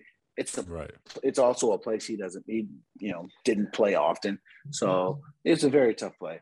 And but I'm just sitting there thinking like, after that we end up getting the final out, but the whole time I'm like, hold on, what? Hold on, hold on, what did I just do? So we get the third out. I'm running into the dugout, and the crowd just goes nuts. And I'm like, hold on. Like, really, what did I just do? the process of like, like, what did I really just There's a lot do? more weight to and that catch. I, There's a lot more weight to it than a yeah. regular regular season catch. Yes. It's not it's not just a nice catch in the regular season because there's people that rob home runs all the time. And right. you know, there's great catch the magnitude of it. You're playing against Team Dominican, which is, you know, star-studded team. All their stars played. All their right. stars played it. Like not just their good players. No, every single big star of Dominican Republic was in that on that roster. Right. And I was able to, I was able to once I got into the dugout, I was able to process process a little bit because um, Willie Randolph, our coaches came to me and was like, bro, you what like, do you know what you just did? And I'm like, I don't, my heart's beating. I'm like, I, I, made a nice play. Like, you know, it was a nice. He's like, he's like, he's like, nigga, you didn't just make a nice play. Do you know what you just did? And then we end up scoring two runs more, and like took took the game to where we obviously we had a, a, a even better chance to win the game. Obviously improved our odds. We, had, we was up six to three with a, a two run double by McCutchen. And I'm just like, just the next six outs, I'm just sitting out there processing and like, like, what did I really just do? Right. What like really? What did I just do? And then after the game, obviously with the media and all that kind of stuff, and I got to see the catch again. Because because I happened, I didn't go inside and, and watch any replays. I just was on the bench the whole time, and I got to see the catch again. I'm just like, oh, hold on, are you? I just did that. Like it, it shocked me. Like damn, like I just did that. This the moment, the situation, playing against Dominican, playing, you know, being at home. And I had 20, 30 people in the game that, you know, my friends and family at the game. I'm like, I, I, I really just did that in front of everybody. Like I showed my ass in front of everybody. And, you know, the next, um, because we had a day off um, before we played Team Japan, and the next like you know like 36 hours was just like i i might have made one of the greatest catches during you know of importance ever. You know obviously i think willie mays catch and you know the world series over his shoulders obviously i think the greatest catch for important situation right. ever. It's a world series let's be honest with ourselves. Um, but the catching that catch ranks up very, very highly in some of the greatest catches or situations. Absolutely. I, I mean, you you saved the game. You saved the game in the moment, and you guys ended up winning the whole thing after that. The next game. Yeah. So it was. It's, I, there's a lot of the greatest impact. catch ever was Gary Matthews Jr. Uh, that's my. Oh, I think the greatest I, catch ever. You are. I think. I think you're correct, man. I mean, the, the the the spin and everything. I mean, that's just. Everything. I mean, the, the I, I mean, think that's Mike, one of the greatest Mike, catches, Mike Lamb the greatest catch in the history of catches. Yeah, I agree. I think that's up there with the Willie Mike Mays. Lamb, the stores Mike Lamb had the, yeah, exactly. So I'm just like, wow, and I got to process it. But then obviously we had to we had two more games, so it was you know, right. I had to move on. I had to move on, and then you know get back to spring training. I was able to get back to uh, Sarasota, and then like really be able to relish in it and I was just like, damn, I really just made like literally one of the greatest catches situationally ever.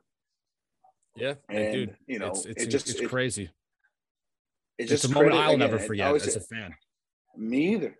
And it's just a credit to, again, playing hard, bringing it every single day is what McLemore and Tony Gwynn installed in me from a very young age of 18 to be able to make that catch. The fear, the, like the the not not being fearful of making a mistake. If I missed, what if I what if I never caught it? What if it hit right. off my glove and went over the field? What if like there's a bunch of what ifs? I caught the son bitch. Like you caught like, it in San in San Diego, like at home. You can't have a better you can't have a better storyline than that. No, right. I got my family, my friends, my friends' friends, people that know me from San Diego. Like everybody knows I'm from San Diego.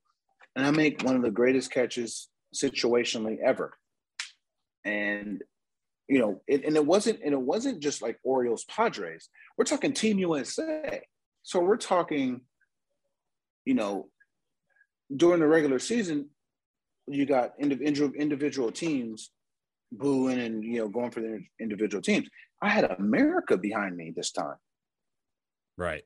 I didn't just I didn't just have Baltimore's fan base.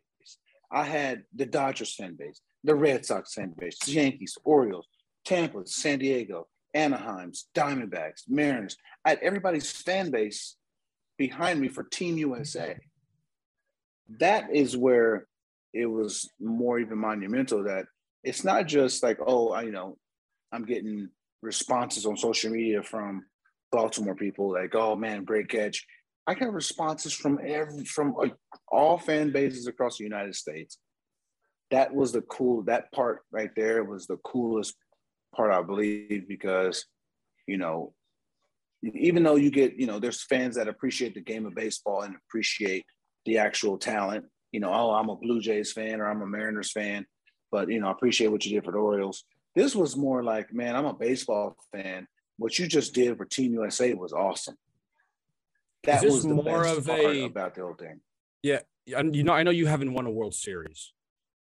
In in your opinion, does this mean more than a World Series? I know some of those guys have won World Series that were on the roster. Did they talk about how it was almost more of an important win than winning a World Series? Because winning a World Series yeah. is exactly is the goal. You know, it's the eh. goal. Yeah. And this is like an yeah. Olympics. Winning World Series. Right. It's tough. No. I know. no.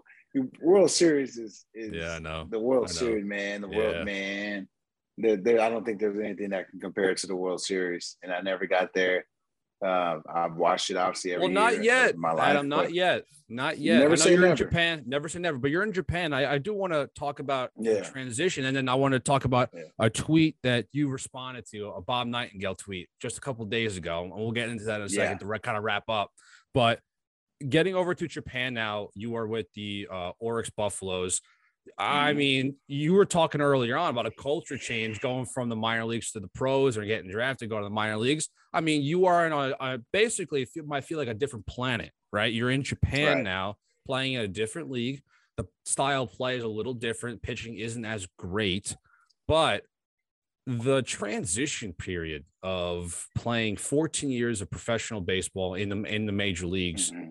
to then go to, to Japan. Now it's been a couple of years uh, yeah. the process must have been wild.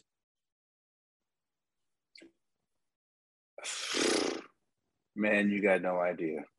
Yeah. I think my wife is the best one. My wife is the best one to be able to uh, to navigate this range of emotions that it, it took. My first few my first few weeks out here, just even even after I signed and committed, you know, I still thought that like, oh man, because I signed and committed in December of uh, 19. And I still was like, man, you know, obviously with the late signings going on now in baseball, like I was like, give myself, I told my agent, give me, give me to like mid January. I know I can get a job somewhere. And I, obviously I knew that, you know, obviously me being outspoken in baseball, that, you know, when you're outspoken in baseball, you're generally not going to get the best, uh, the best bite of the apple. So it was like, do you want to play baseball? Do you want, or do you do you want a guarantee, or do you want a, a, a possibility? And you know, me and my wife talked about it, and it was it was mutual. It was like, I want the guarantee. Like I get that, you know, uh, I went. It's just reality. I went from 17 million to three million. No players ever went that solid drop off that big ever ever in history. No players ever went that big unless they're retired. So I was just like, if I, I mean, I can go from there to there. Um, I think I can. I like three million is not not too bad. It's not, you know, it's pretty substantial. I mean, seventeen is here and three just, million's here. You know, it, three million's a shitload of money. Okay? It is, but when you're and talking about what you had I was before, it. Know, yeah, Exactly. So it's like when I went to Arizona, I was like extremely humbled by the opportunity that they wanted to sign me. I didn't sign until March 13th of 2019. I mean, we're talking about two weeks before opening day. So I was just extremely humbled that like somebody even wanted to give me a damn job because how did anybody want to give me a job again? Business, I always, I always, always mm-hmm. defer to business as being the de facto uh, decision making thing you can think and you know have opinions on various things and your own different ideas. But I just said, look, it's just business. It's how it works.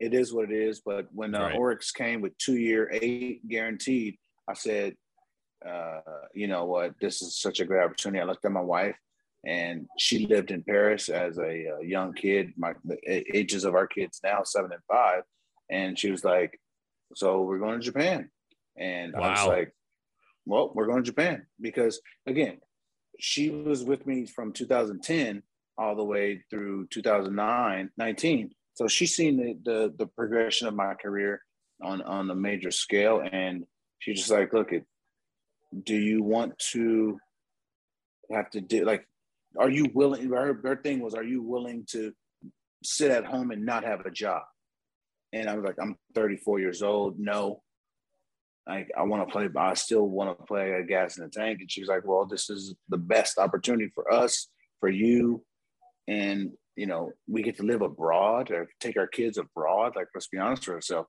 you know take you know our families get to come and visit us and all that and then obviously this is all this talk is obviously pre pre-COVID. Yeah. And, yeah, exactly. But her positivity overruled my negativity in it. Me, I'm like, screw mm. this. I think I can get a job in baseball. Come on, man. I had a solid 19. Like, I think I I think I could get a job. And the reality of it was no one's no one wants to sign a, a 34, 30, going on 35 year old outfielder. No one wants to sign that. Um, and unless unless you're willing to take uh, NRI and maybe a chance to make a million, a million five. Uh, I, you know, I, I, have to disagree you know? though. I have there's a, there's a lot of 35 year old players, might not be outfielders that are still playing, that aren't great. And and I and I and I wanted to say this. I know you were talking about you you're in Japan now and you're having a pretty good time. It's socially different. Sorry, I'm getting a, a call here. Sorry. I thought I put my phone on silent here. Whatever. Um, you're different uh career now in Japan, but uh, personally, me, man, like I think you got enough in the tank to give a couple more years in the show. I think there's a lot more guys that are playing that, for, quite frankly, shouldn't be playing. And mm-hmm. look, you're you're.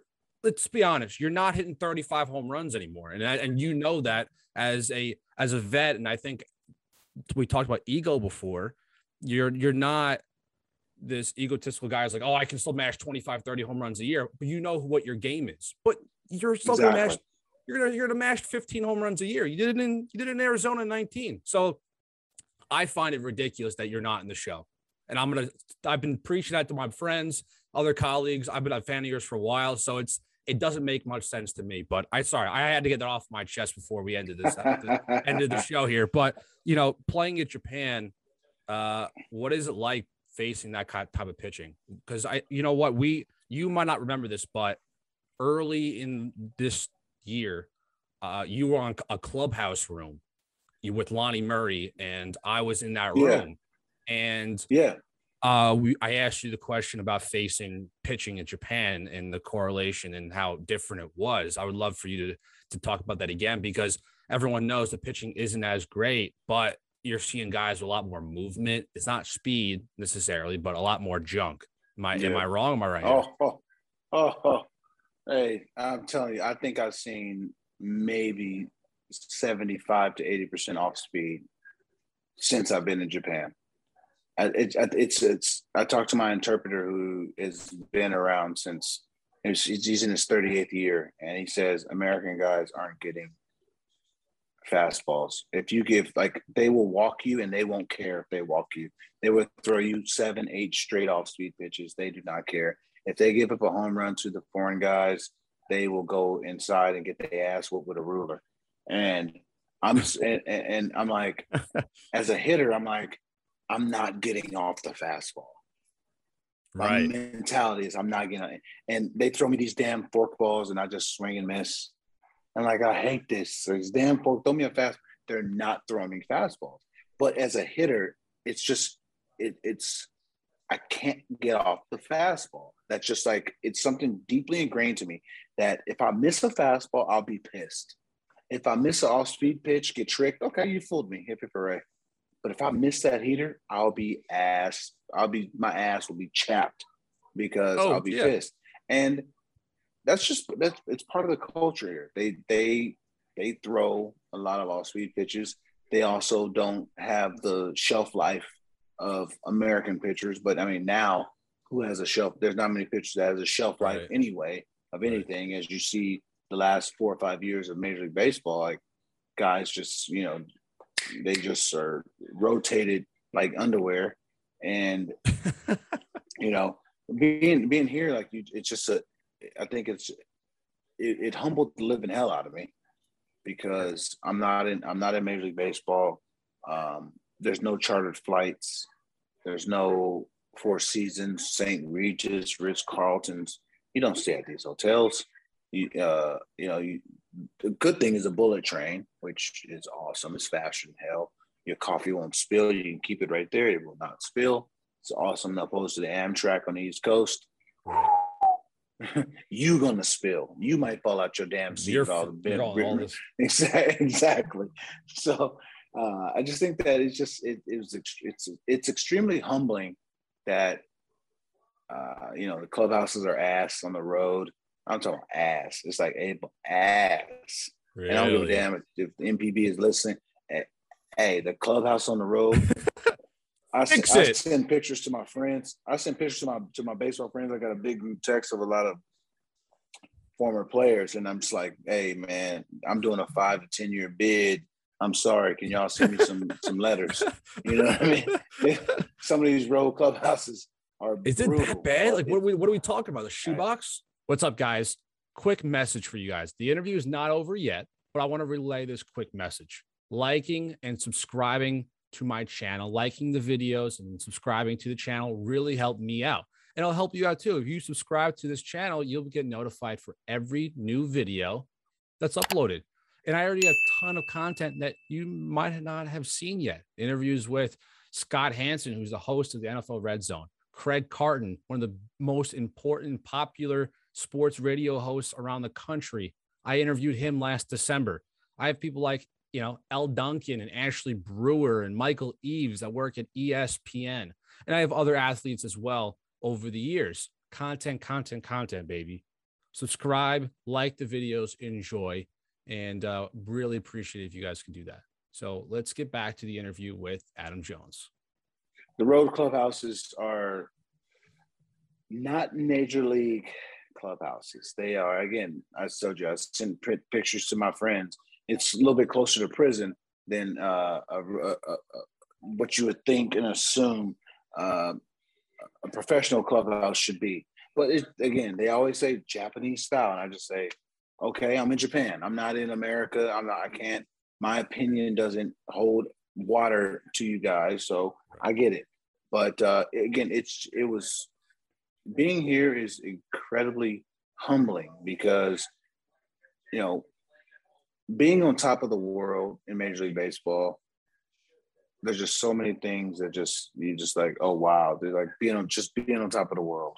And then, you know, coming to Japan, again, it, it's awesome. I'm not gonna bad mouth, I can't bad mouth and say this is terrible, uh, the experience is terrible. No, right. Playing and playing playing here it's been awesome. It's an opportunity to play against to first off to live in a different culture to play in cities that I've never been to, to play against players I've never been to, but also see the grind that many players have been through, you know, and and to understand that a lot of players that I've played with have came over to Japan and made financial gains. Mm. Terrific financial gains. I've played with players that came over here and made upwards of 30, 40 million, 30, 40 million dollars. And I'm like, well, damn, they're offering me more. Know, go back to they offer me, they're offering me more than I even got last year. And again, my agent was like, "Yo, look at just the reality of it is, you know, you can you, you can get NRI, you can you can maybe wait it out and maybe work yourself to you know one five, one seven five, maybe two million if you reach all your damn incentives of, of a possible deal, or you can go here and get two eight guaranteed and right. be able to have such a good experience, have have such a good uh, uh, lifestyle with your family, see something different, or be on your couch. And like I said, my wife is like, "Do you want to be on your couch? Be on the couch, depressed, drinking everything in the damn cabinetry, or do you want to have a chance to, you know, make still make great money, and it's a little different. Live, we yeah, we can go live abroad and do it. And me being a traveling guy, a mentally strong guy, like I don't like change that much, but I embrace I embrace change within the job because I've had change within the job. I went from the number one prospect with the Mariners to being uh, traded to the Orioles. spent 11 years there, and thrown out like Jazz on Fresh Prince. Then go to uh, Arizona and be like, you know, well, it's a one year deal. And, and then, like, you know, I, I had a great time there actually. actually. Um, and then it's like, you know, obviously they're moving in a different direction, a young organization. Uh, yeah, got a lot of talent. And then it's like, you know, this is an opportunity to just, it's, it's, it was actually what it was, was it was my first opportunity that many players don't get to be like, I'm going to do what I want to do. Mm. Most, most players don't ever get that chance to do that. Like we see when, like, you know, with, with like, with, with, with these veterans doing certain veterans with the I'm gonna retire after the season tour. Most players in all of sports across the board do not get that opportunity. You don't retire. People like, oh, you know, even if you look at guys in the minor leagues, you hear, oh, the guy retires from the minor leagues. Retire. Retire means that you get a pension. That's for retirement. You don't get no damn pension if you retire in the minor leagues. You, Gotta yeah, hit those 10 years. Gotta hit those 10 exactly. years. Exactly. But but even but now with if you know retirement in Major League Baseball starts with day one, but just the opportunity to be like, look, it, I've made a good amount of money here. I'm grateful. I, I worked my ass off for it at the same time. So don't act like I didn't earn the shit. But I get a I get a chance to do what I want to do. And again, my wife was the biggest support system in that. Like, like let's we don't need Major League Baseball let's go like let's go do whatever you want like you know they they they screwed you in some ways let's go do what you want to do i let's applaud go do you for what that we man. want to do let's go Yeah. live in a different country let's take our boys to live in a different country i got two young two young boys that are now you know speaking a little bit japanese. I That's take it back to the 90s living of remember when we used to be able to we used to have to call people's house phone to ask for somebody opposed to now you these kids texting? They my kids we live in an apartment building that that have set up and they call people's apartments and say hey that my kids are able to are now learning the proper etiquette of talking to someone through the phone of like hey excuse me sir how are you doing? Excuse me ma'am can i talk to the uh, you know your son or your daughter? And can you know can i come over? Like the proper etiquette of communication opposed to just like sending a text message like, yeah, i'm coming over. That's which is nonverbal communication. My kids are learning the verbal communication and just respectiveness of adults. And you know i get that i'm not in major league baseball but with that i got my 10 years Mhm. That's I'm- huge. I, I, I, pro- I probably maxed out the my financial gains in Major League Baseball. I was able to come over to Japan and still make eight million. I don't give a damn how you how you circle it up or you cut it up. That's a lot of money. yeah. That's going that which is going to my kids, my family, my I got nieces and nephews. That's going to the legacy. It's going to the bigger count that you know my nephews and nieces are the are going to college. They're going to like I don't give a damn. Like I'm able to, you know, the financial literacy behind it. I'm able to pass on the finances and the financial literacy to be able to pay for college for my nieces and nephews. And I got uh, four of them that are, uh, we got two 15 year olds and two 16 year olds.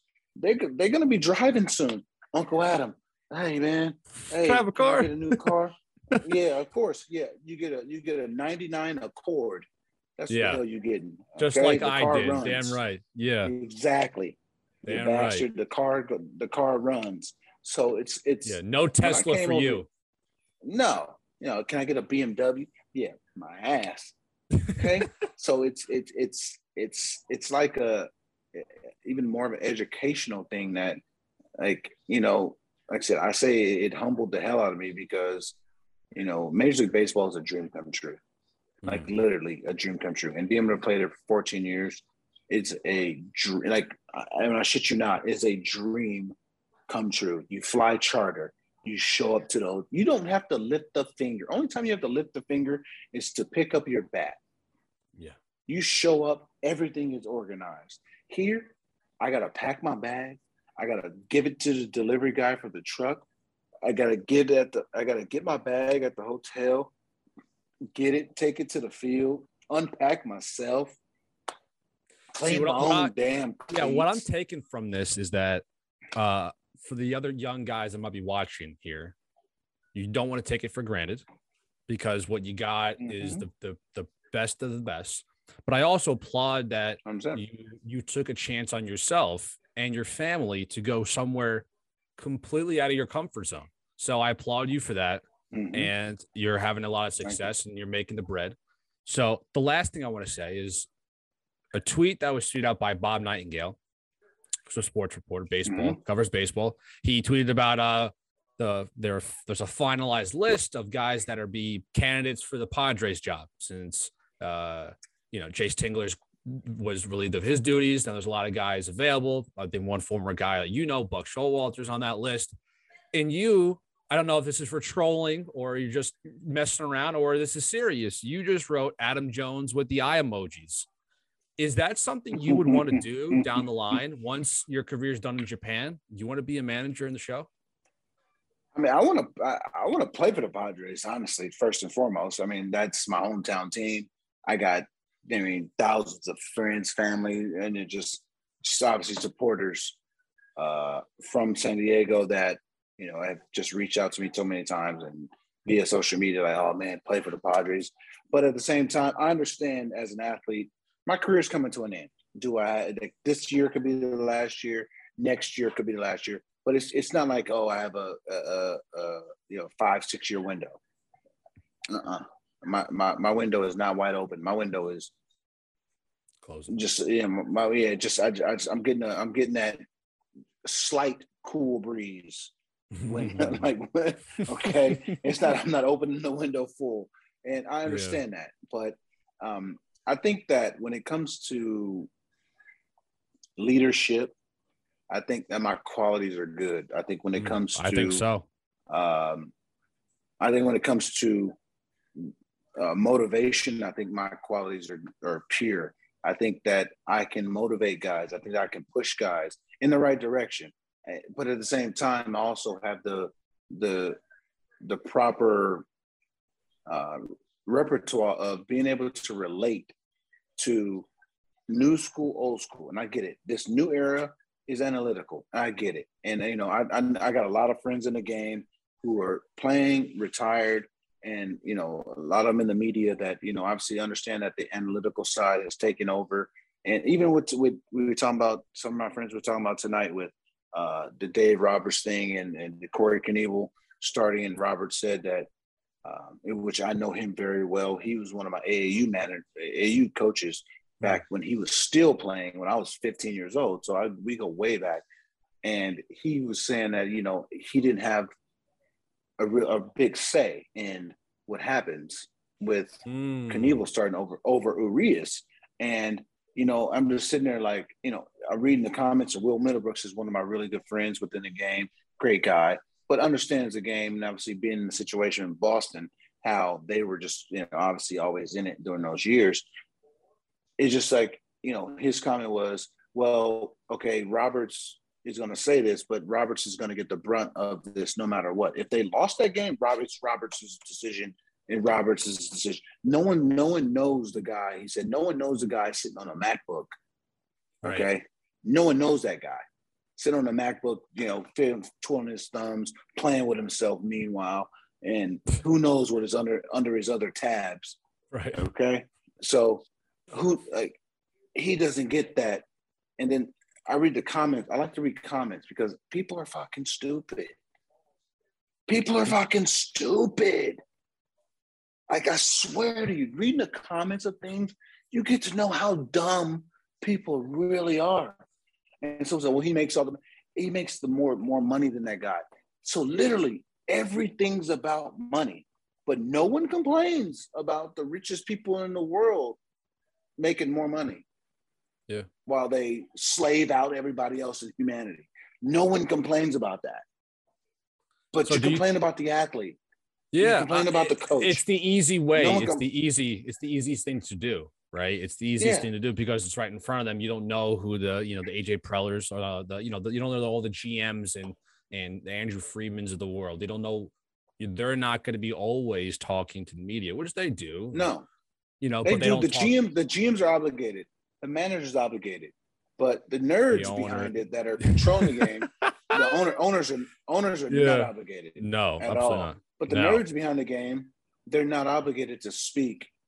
They just say, "Oh well, if it, if something happens, see, I told you. If it doesn't happen, well, well, well, he was out of position, or he threw it and he didn't throw it." Like they don't have to. They don't have to answer any questions. So I see what type of manager you'd be.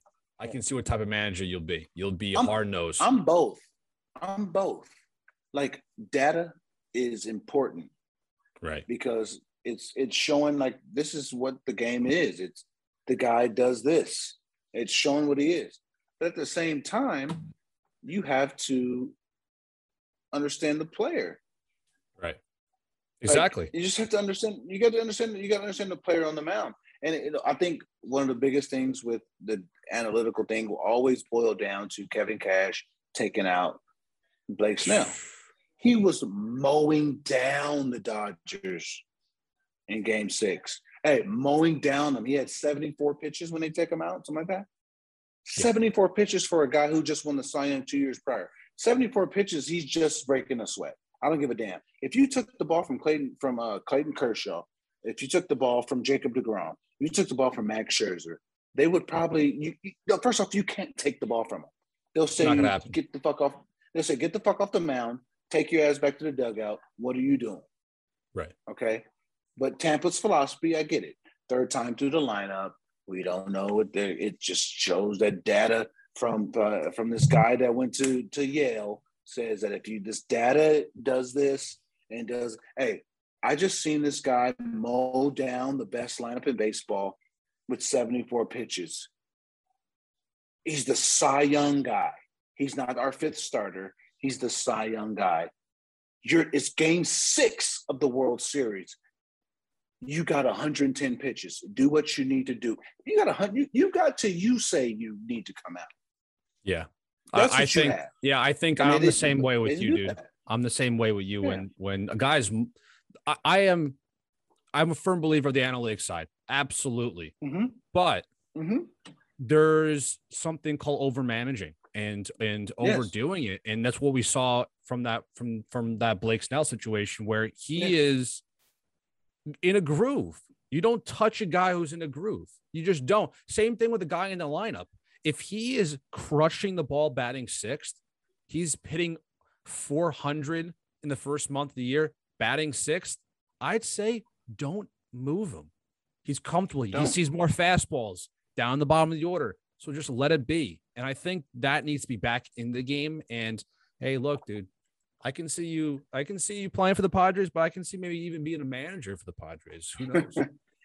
I uh, managing and it's, it's it's tough because obviously the commitment is big, and Yeah. I need I need time. I need time when I'm when I'm done playing. I need time away from the game.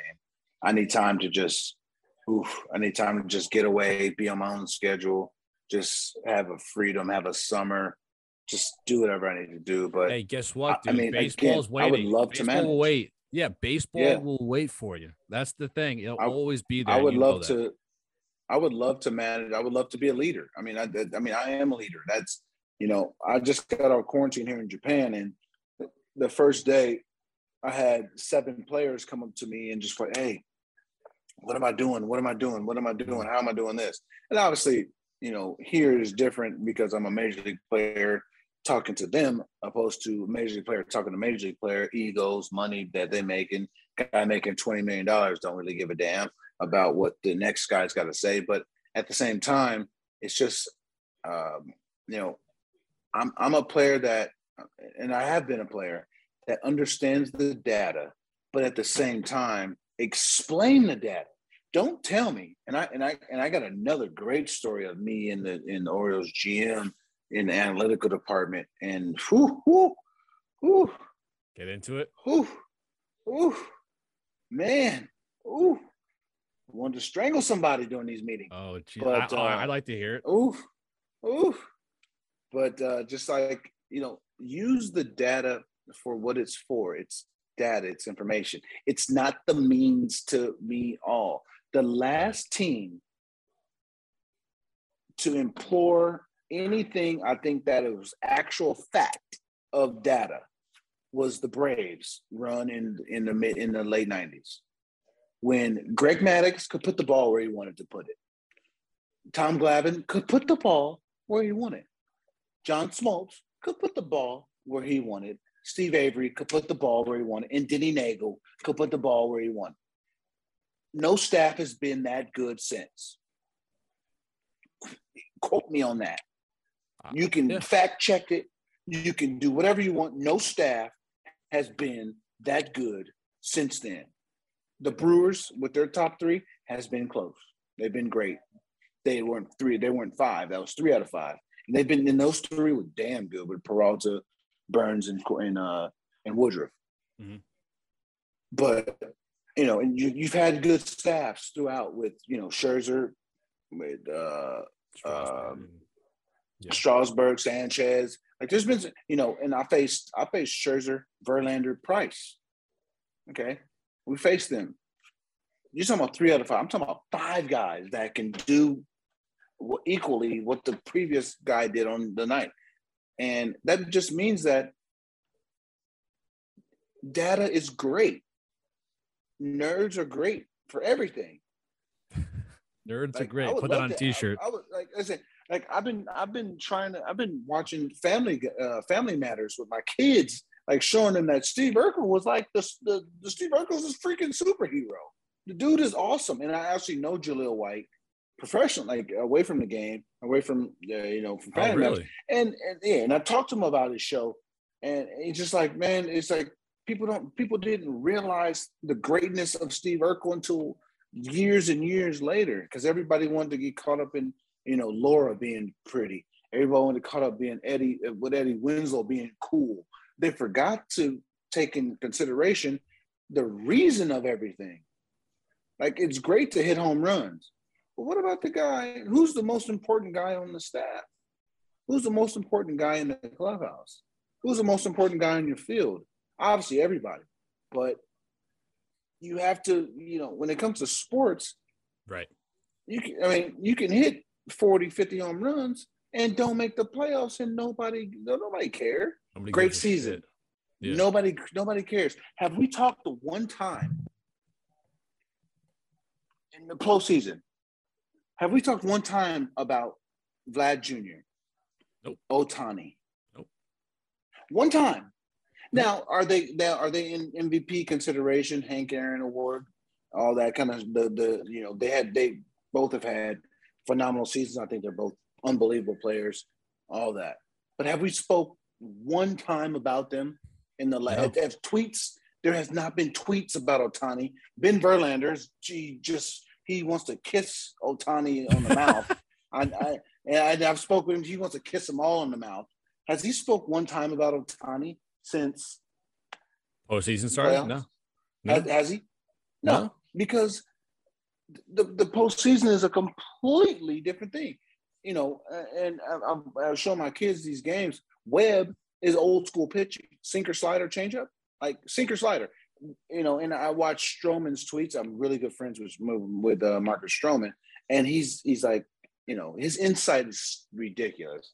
You know, because he's just a he's a positive aura. He needs to be in the booth and, but he, in the off season when dude, he's not making he, the playoffs. Yeah, he's unbelievable because yeah, I he think gets so. the he gets the game and, and but there's no bias to it. And mm. he is just he just speaks the truth about the game and what he sees. And people hate on him because he's positive. He's positive within himself.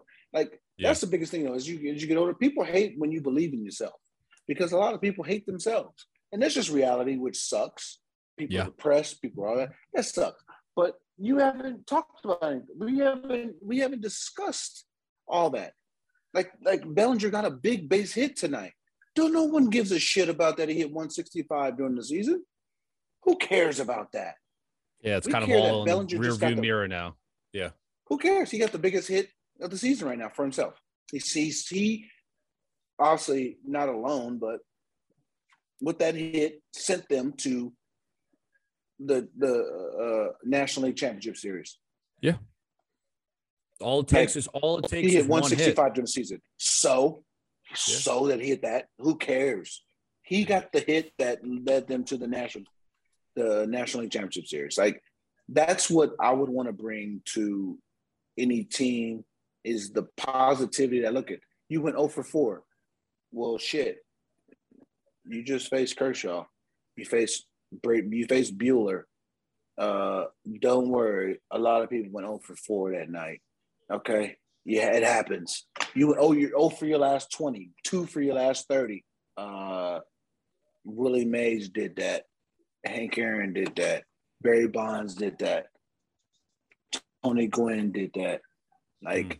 yeah, it's part of the game. You don't need to slam your helmet. And I get frustration is part of it. I get it. That means you want frustration is part of Carmina.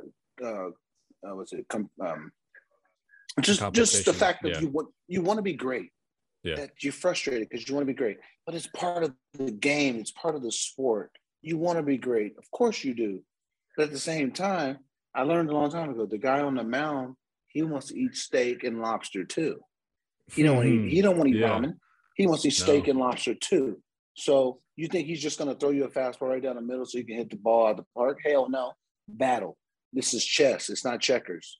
And you know, with this, it's just that that's how it would be as a manager. Is like, I get the nerd side, which I highly, highly respect. And calling them nerds is obviously always rude, but at the end of the day, these some bitches went to went to all these high prestigious universities, and you're taking a fifty thousand, seventy five thousand dollar check just to to do this when you could have easily made 20, 25. I mean, probably three to four times as much in the actual field that you deserve, you bastards. But you want to be in baseball, which I get it. Baseball right. is is Great. to be in major baseball is phenomenal, or any sport, baseball, basketball, football. I got friends. My wife has friends that have taken lesser pays that they honestly deserve to be in said sports, and I get it. But I would be that bridge of like, okay, I get that, I get that, I get that, I get it. But at the same time, look at this guy. This is how he looks this day. Don't tell me anything different. I don't give a damn what your numbers say. The guy has 74 pitches through six innings and is mowing Keep down the best in. freaking line. He's and he's your and he's your Cy Young guy. He's not a young guy. You yeah. see tonight. You see tonight. Webb went uh, what 100 and some pitches. Yeah. And I'm and I'm watching the game like there's like how are you keeping this guy in? It's a close game. He hit he hit three times. How are you keeping this guy in? You're keeping this guy in because you believe that his stuff is mm, good. Yes. And he's your star. You believe his stuff is good and it's working. And I get the I get the analytical side. The third time through is ah, this and this. I get it. it hey, again, if the guy is Dylan, you stick with the gun that is going. And I think as a manager, I would be that way. I learned a lot from Buck Showalter because we started we started to implement the analytical side Mm. But he but he was like, I get I get it. But at the same time, I trust my guys. Buck's Buck's greatest strength, people never want to talk. Buck's greatest strength was not our everyday lineup. Our everyday lineup was our great was obviously a great strength. His greatest strength was his bullpen. How to manage every day. it. Right? We, I mean, we, our, our lineup was was was set in stone you know, we knew we knew the guys that were, we had six guys that were playing 140, 150 games for five, six years straight during his tenure. The last couple years, you know, seven, 17, 18, shit, that wasn't good. But it was a lot of it wasn't his fault. It was financial issues. You can't re-sign these guys, that guys, and all that kind right. of thing. But that's just again, that's the business side of it. But his greatest strength was managing the bullpen. He trusted that his starters would start and be ready to play. Now, did we battle injury? Did we battle uh, scrapes, scratches, pulls, bruises? Of course we did. But we went into it. If he asked us, "Hey, can you go?" We said, well, "Look, man, for you, for Skip, we for, for not for you. I mean, for you, but for for the guy behind us, the entire clubhouse. Hey, nah, I'm ready." And my next, my like the guy sitting next to me was in my locker was JJ Hardy, who was a little couple years older than I am and battled different injuries. Showed up every single day ready to go. every single day, ready to go. And I would tell Showalter, hey, give this guy a day off. Give him these days off. Like I, I, I see him every day. I'm with him. Like, give him him these days off. But JJ, knowing I know JJ, he's like, nah, nah, I'm I'm, good. Like, nah, I can play. I can, and I and I know watching him. He's like he's battling these things. I was battling things. CD was battling things. Schoop, Machado, uh, Wieters, Davis. Like we all were battling things, but we knew that. Look, I wanted to be out there every single day for the man next to me because I, he would do the same for me. That's why we were successful from 12 to 16. We were the most talented team? No.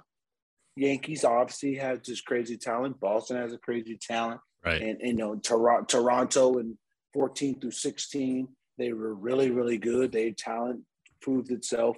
And it's like, you know, with Tampa, they obviously have always been just, just who the hell is this guy? But he's good. That's Tampa Bay. Who the hell is this guy? But he's good. And you know, we we we used our experience, but we also used the fact that we believed in each other to a factor. And again, as a manager, that's what I would employ is that my veterans take care of the team. I don't want anybody outside of my clubhouse influencing my team. This clubhouse will influence themselves. We police ourselves. I don't care what happens outside. And that was Buck's biggest thing. What happens outside is happens outside. I'll take care of it. Right. If there's questions about anything, I'll take care of it. You guys handle and police yourselves. I'll never forget. We had a team meeting about. He said, "Look, it you guys, we're going to create team rules. We're going to have these rules, and they're going to maintain these rules the entire year." And he said, "These rules start with this." He walked the fuck out. You guys can. And what is he walking out? He said, "You guys make the rules. This is your team. This is not my team. This is your team." And we interesting. So you know what, we Adam? I two rules. What are those two rules? Police yourself and show the fuck up every day.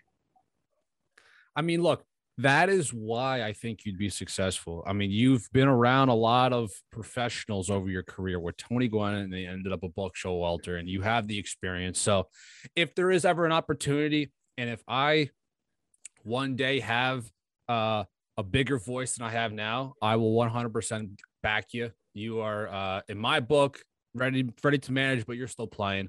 But I do want to say, Adam, I appreciate you coming on. This is over two hours, and I cannot thank Jeez. you enough. Yeah, yo, you got to go to sleep. You got to play tomorrow. I'm assuming, but damn. Yeah, dude. Uh, I mean, this is great. We started at nine. It's 11 17 now, East Coast time. Uh, Adam, plug your stuff. I know you got a podcast. Plug your social. Uh, tell them where they can find you. Yeah, uh, obviously, simply AJ10 is my Twitter, Instagram. Uh, Instagram, I post a lot of very funny memes. My wife gets really mad at me. Um, but Twitter is uh, simply AJ10 also. And you can find me at Heckle Deez podcast, H E C K L E D E E Z podcast. And obviously, it's since, you know, fans have heckled me throughout my career. We just me and my brother-in-law created a, a good podcast of Heckle Deez where we just let it fly and have a good time. Very respectful as I've always been, you know, through the waves. But at the same time, I uh, I just try to voice my true opinion. I try to give the the, the facts. I try to give the uh, opinion of the sports world that most people don't get to see. You know, obviously, we all think that sports are just what we see on TV. That's a, a, a minute uh, part of the game, and I just try to just you know just just give stories from my perspective. And so far, it's been it's been good. And again, like tonight, I appreciate you for having me on. And um, I just again, I just try to give uh, some stories from from my career, and you know, just just just try and, and again, get, just give the perspective from the baseball player because what we see on TV is not necessarily true and right. uh, a lot right. of players don't necessarily offer all their expertise and you know i'm an open book so i just again appreciate the opportunity, and I'm I'm always grateful to be able to share the major league life and the major league experiences with anybody. Well, Adam, I hopefully we can get you back on as a recurring guest. But uh, thank you and uh, appreciate the time. Appreciate it always. Anytime, buddy. Anytime.